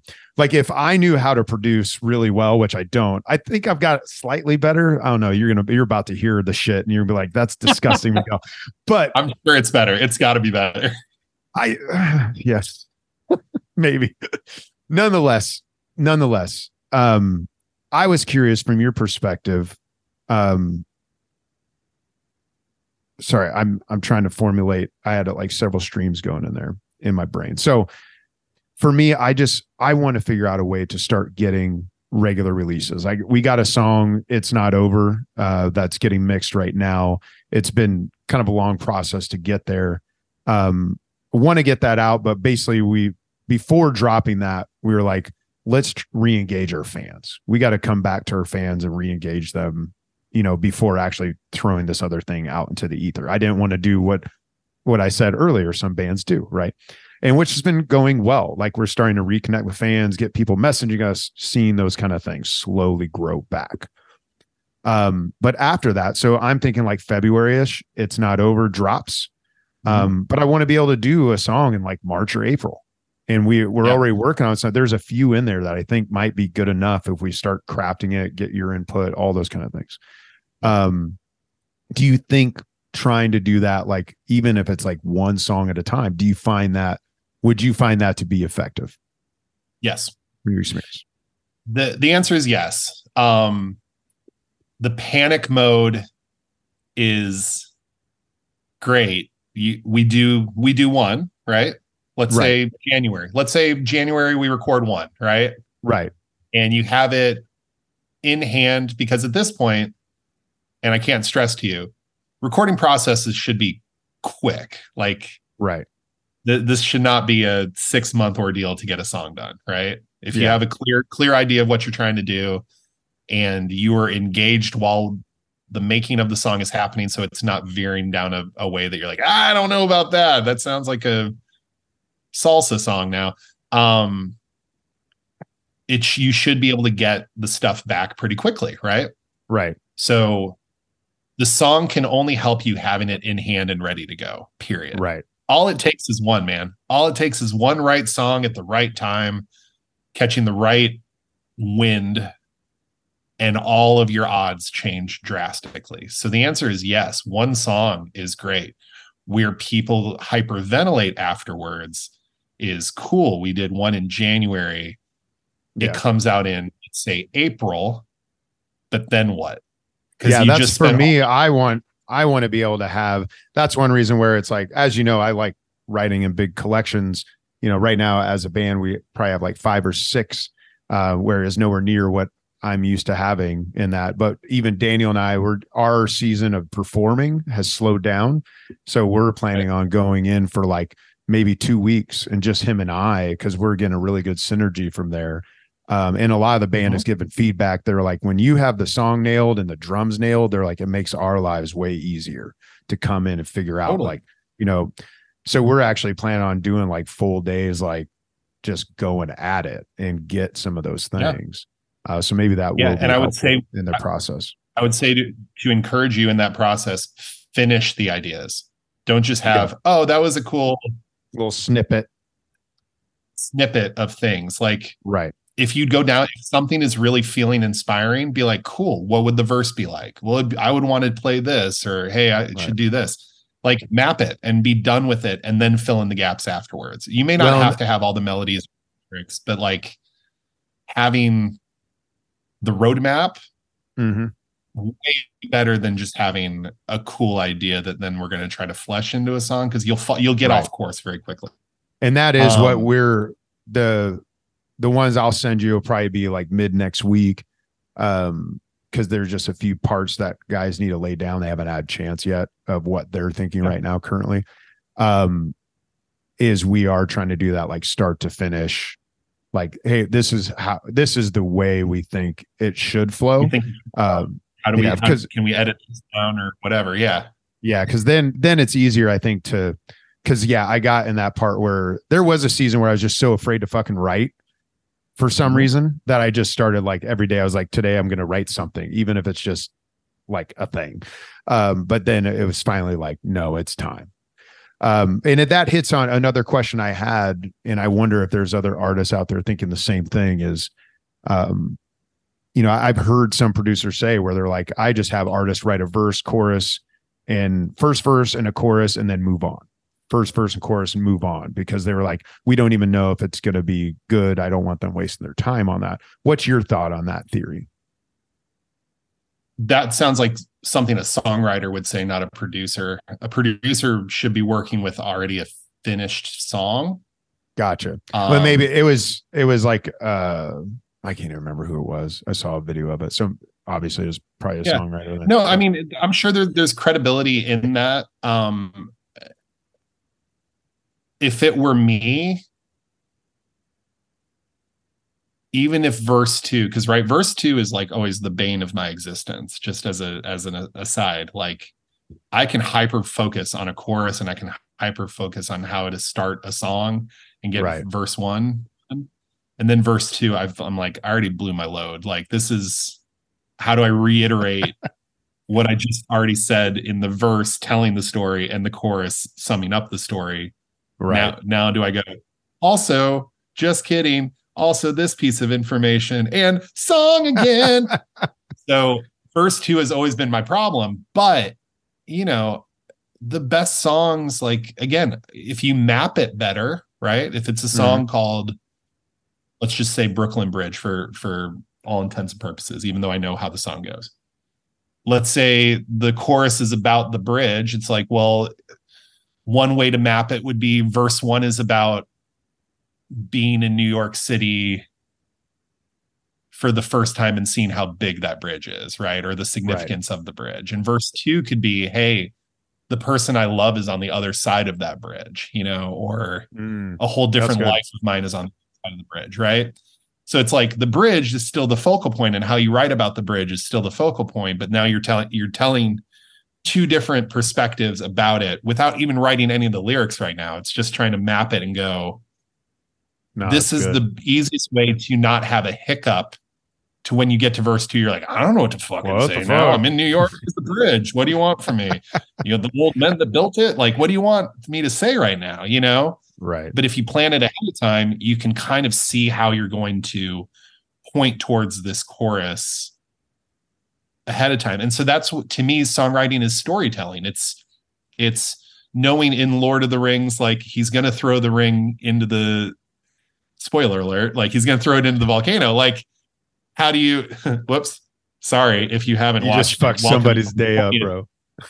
welcome to the 20th and 21st centuries welcome we're happy to have you um but it's like if you know how it ends you can tell you it almost doesn't matter what you say as long as you know how you're going to sum the whole thing up right right.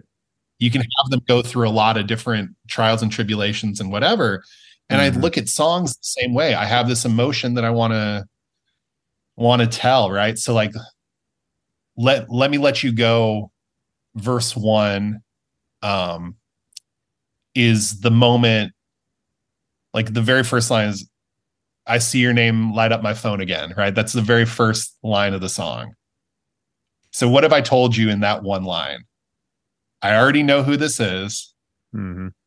I, I I have some sort of relationship with this person in some sort of way. And because of the mood of the song, and it's kind of like sad sounding, it's like, this is probably not a good thing that this happened, right? Uh, verse two is, I can tell you're only looking for attention, right? So I'm I'm putting even more context of why this person is calling me after after I've I've told them, let me let you go. Like I you already left and I'm not, you know, like let me let you go, right? Mhm. I'm now giving context into this person of like, I know what you're doing right now. Verse one is the action of it happening. Fuck, why why are they calling? Uh Arthur Fist, right? Right. And then verse two is like the recognizing of like, I know what you're doing. I, I you're doing this because you want attention. You're doing this because you feel me moving on. You you're you you can smell it, you can sniff it out in the air, and so that's why you're coming back around. But let me let you go. You know, Yeah. like that. Both of those things point towards the same chorus, and we Right. mapped them out before we wrote any of it. You That's know, brilliant. all I had was all I had was the title, and then we mapped it, and then we wrote the chorus, and then we wrote the verses to look at it. And so, you know, sure, having a chorus and a verse one is cool, but like you you might get stuck. You might not know how to Right. land that ship. You might you might have written your way out of Yeah, is writing a story song. not even compelling enough to do an act two, you know, uh, at that point? Well, and it's funny, I Yeah, always struggle. I- I felt like I struggle with bridges. And now most of the time I just go off of everything I learned in the studio with you, where it's like, oh, the bridge, I'm just gonna remix some shit that happened earlier. Yeah. Because I We're just would this fucking vocal from over here and throw it over here. Not a big deal. yeah, you know, change it a little bit. Um, that's a great breakdown of it, man. Well, that's cool because honestly, that's one of the pers- one of the directions wanted to go. My business mind wants to do all the things at once because it's economically like if we're going to go to Nashville or you're going to come out here, it makes more sense. But like in reality, just the funds aren't there for it, and so it's like, how do we keep this? How do we keep the ball rolling? um, for what we're trying to build because we we have the strategies in action now for then Sure. but it's like we got to be ready for then so Sure. Yeah. I mean, that is the linchpin. It, I mean, it sucks. I hate, I hate that everything comes down to financial flexibility to do it. right It really, it really, that is the barrier of entry. And which is such bullshit because there are so many startups that get millions of dollars invested on an idea with Right. no follow through because they think the idea is great. And yet you have a proven track record of like work and you're just looking for like extra content and stuff to deliver deliverables. Right. And they're like ah sorry that's a risky investment. Like we can't you know it just it's so It it's so counterintuitive. It's so it's it's the hardest part and it It is part of the on my on my worst days it feels the money situation sometimes can feel debilitating. Yeah. on my best days it's a reminder that it is part of the process though because i think Mm-hmm. some of it it's caused us in the band to figure out because three of the five members are full-time musicians in our band. Yeah. so the choices we make really it's not just for you know the music piece it's like oh we're paying for all of our shit and two of us have kids you know all that kind of reality. So it forces like but we know this is the path we're supposed to be on.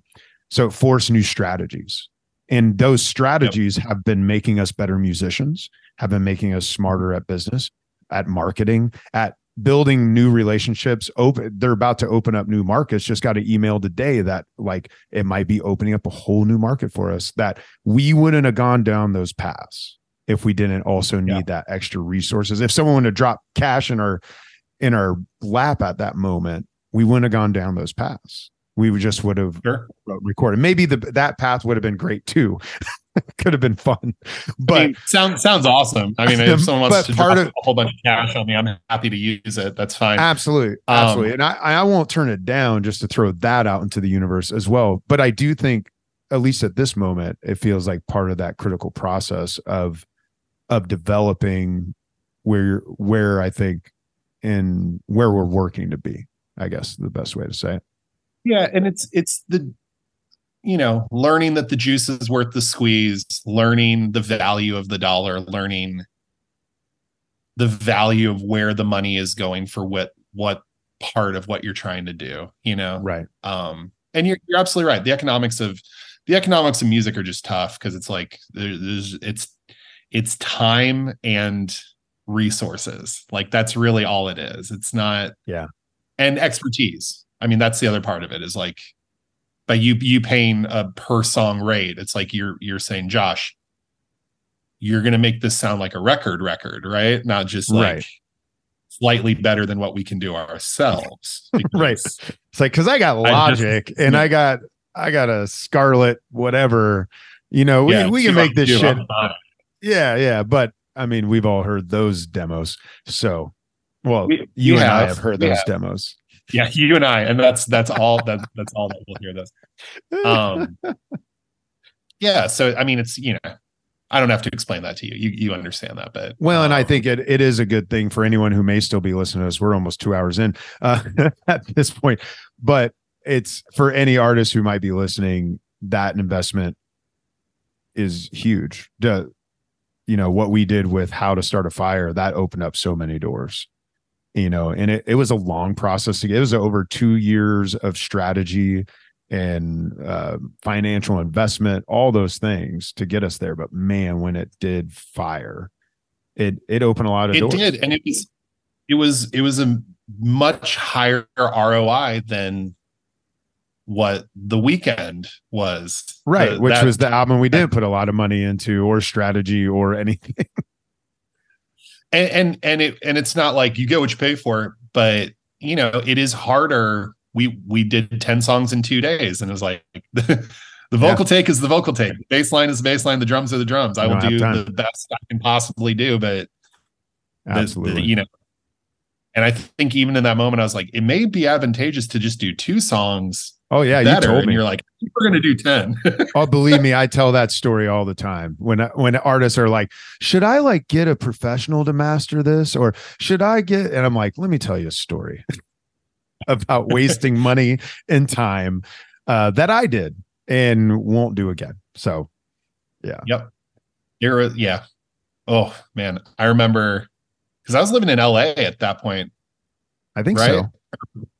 I had come back or just moved to LA because I think I was editing your vocals when I was in my two bedroom apartment in Los Angeles, just sitting on the floor, like on my laptop, editing your vocal and tuning your Nice. vocal.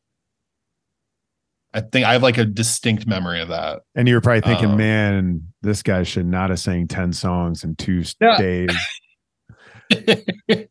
I think you had a cold take. too. I I- think like yeah, timing of it was, probably. like- and we probably started at 10 p.m. because we were trying to make the most of you know waggy studio waggy Right.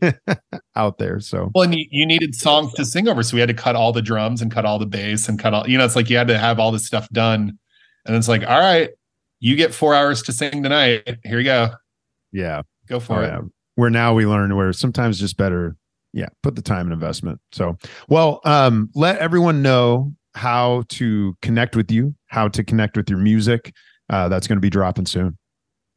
Sure, yeah. Uh, Instagram at Joshua Gleave, G L E A V E. You can find me Joshua Gleave on Spotify, Apple Music, uh, anywhere you find anything is where I will be, except for TikTok. I've been uh, waiting until my eye heals, and then I am diving full into being obnoxious on TikTok. Uh, and to what I call obnoxious, which is just posting every day because I have a disdain for all things social media. Uh, but I recognize the tool and the power, and it's direct to customer. And if I'm a if I'm a business and I'm on Shark Tank, and they go, "Well, why aren't you selling direct to customer?" and I'm like, "What do you mean? I don't have any." Oh, TikTok is direct to customer. Like that is where people are. That is where I will go. Uh, but I also wanted to wait to start it until I was I had the correct assets in hand to be able to be both authentically myself and not go, hey, I got this thing coming. I don't have any artwork or anything to show you right now. So now it's just a guy talking.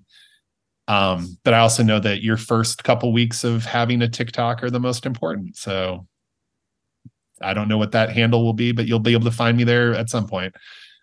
And that's it. That is really it. You can do whatever with that. But Well, welcome. thank, thanks for uh, taking the time and uh, excited to see where this goes for you.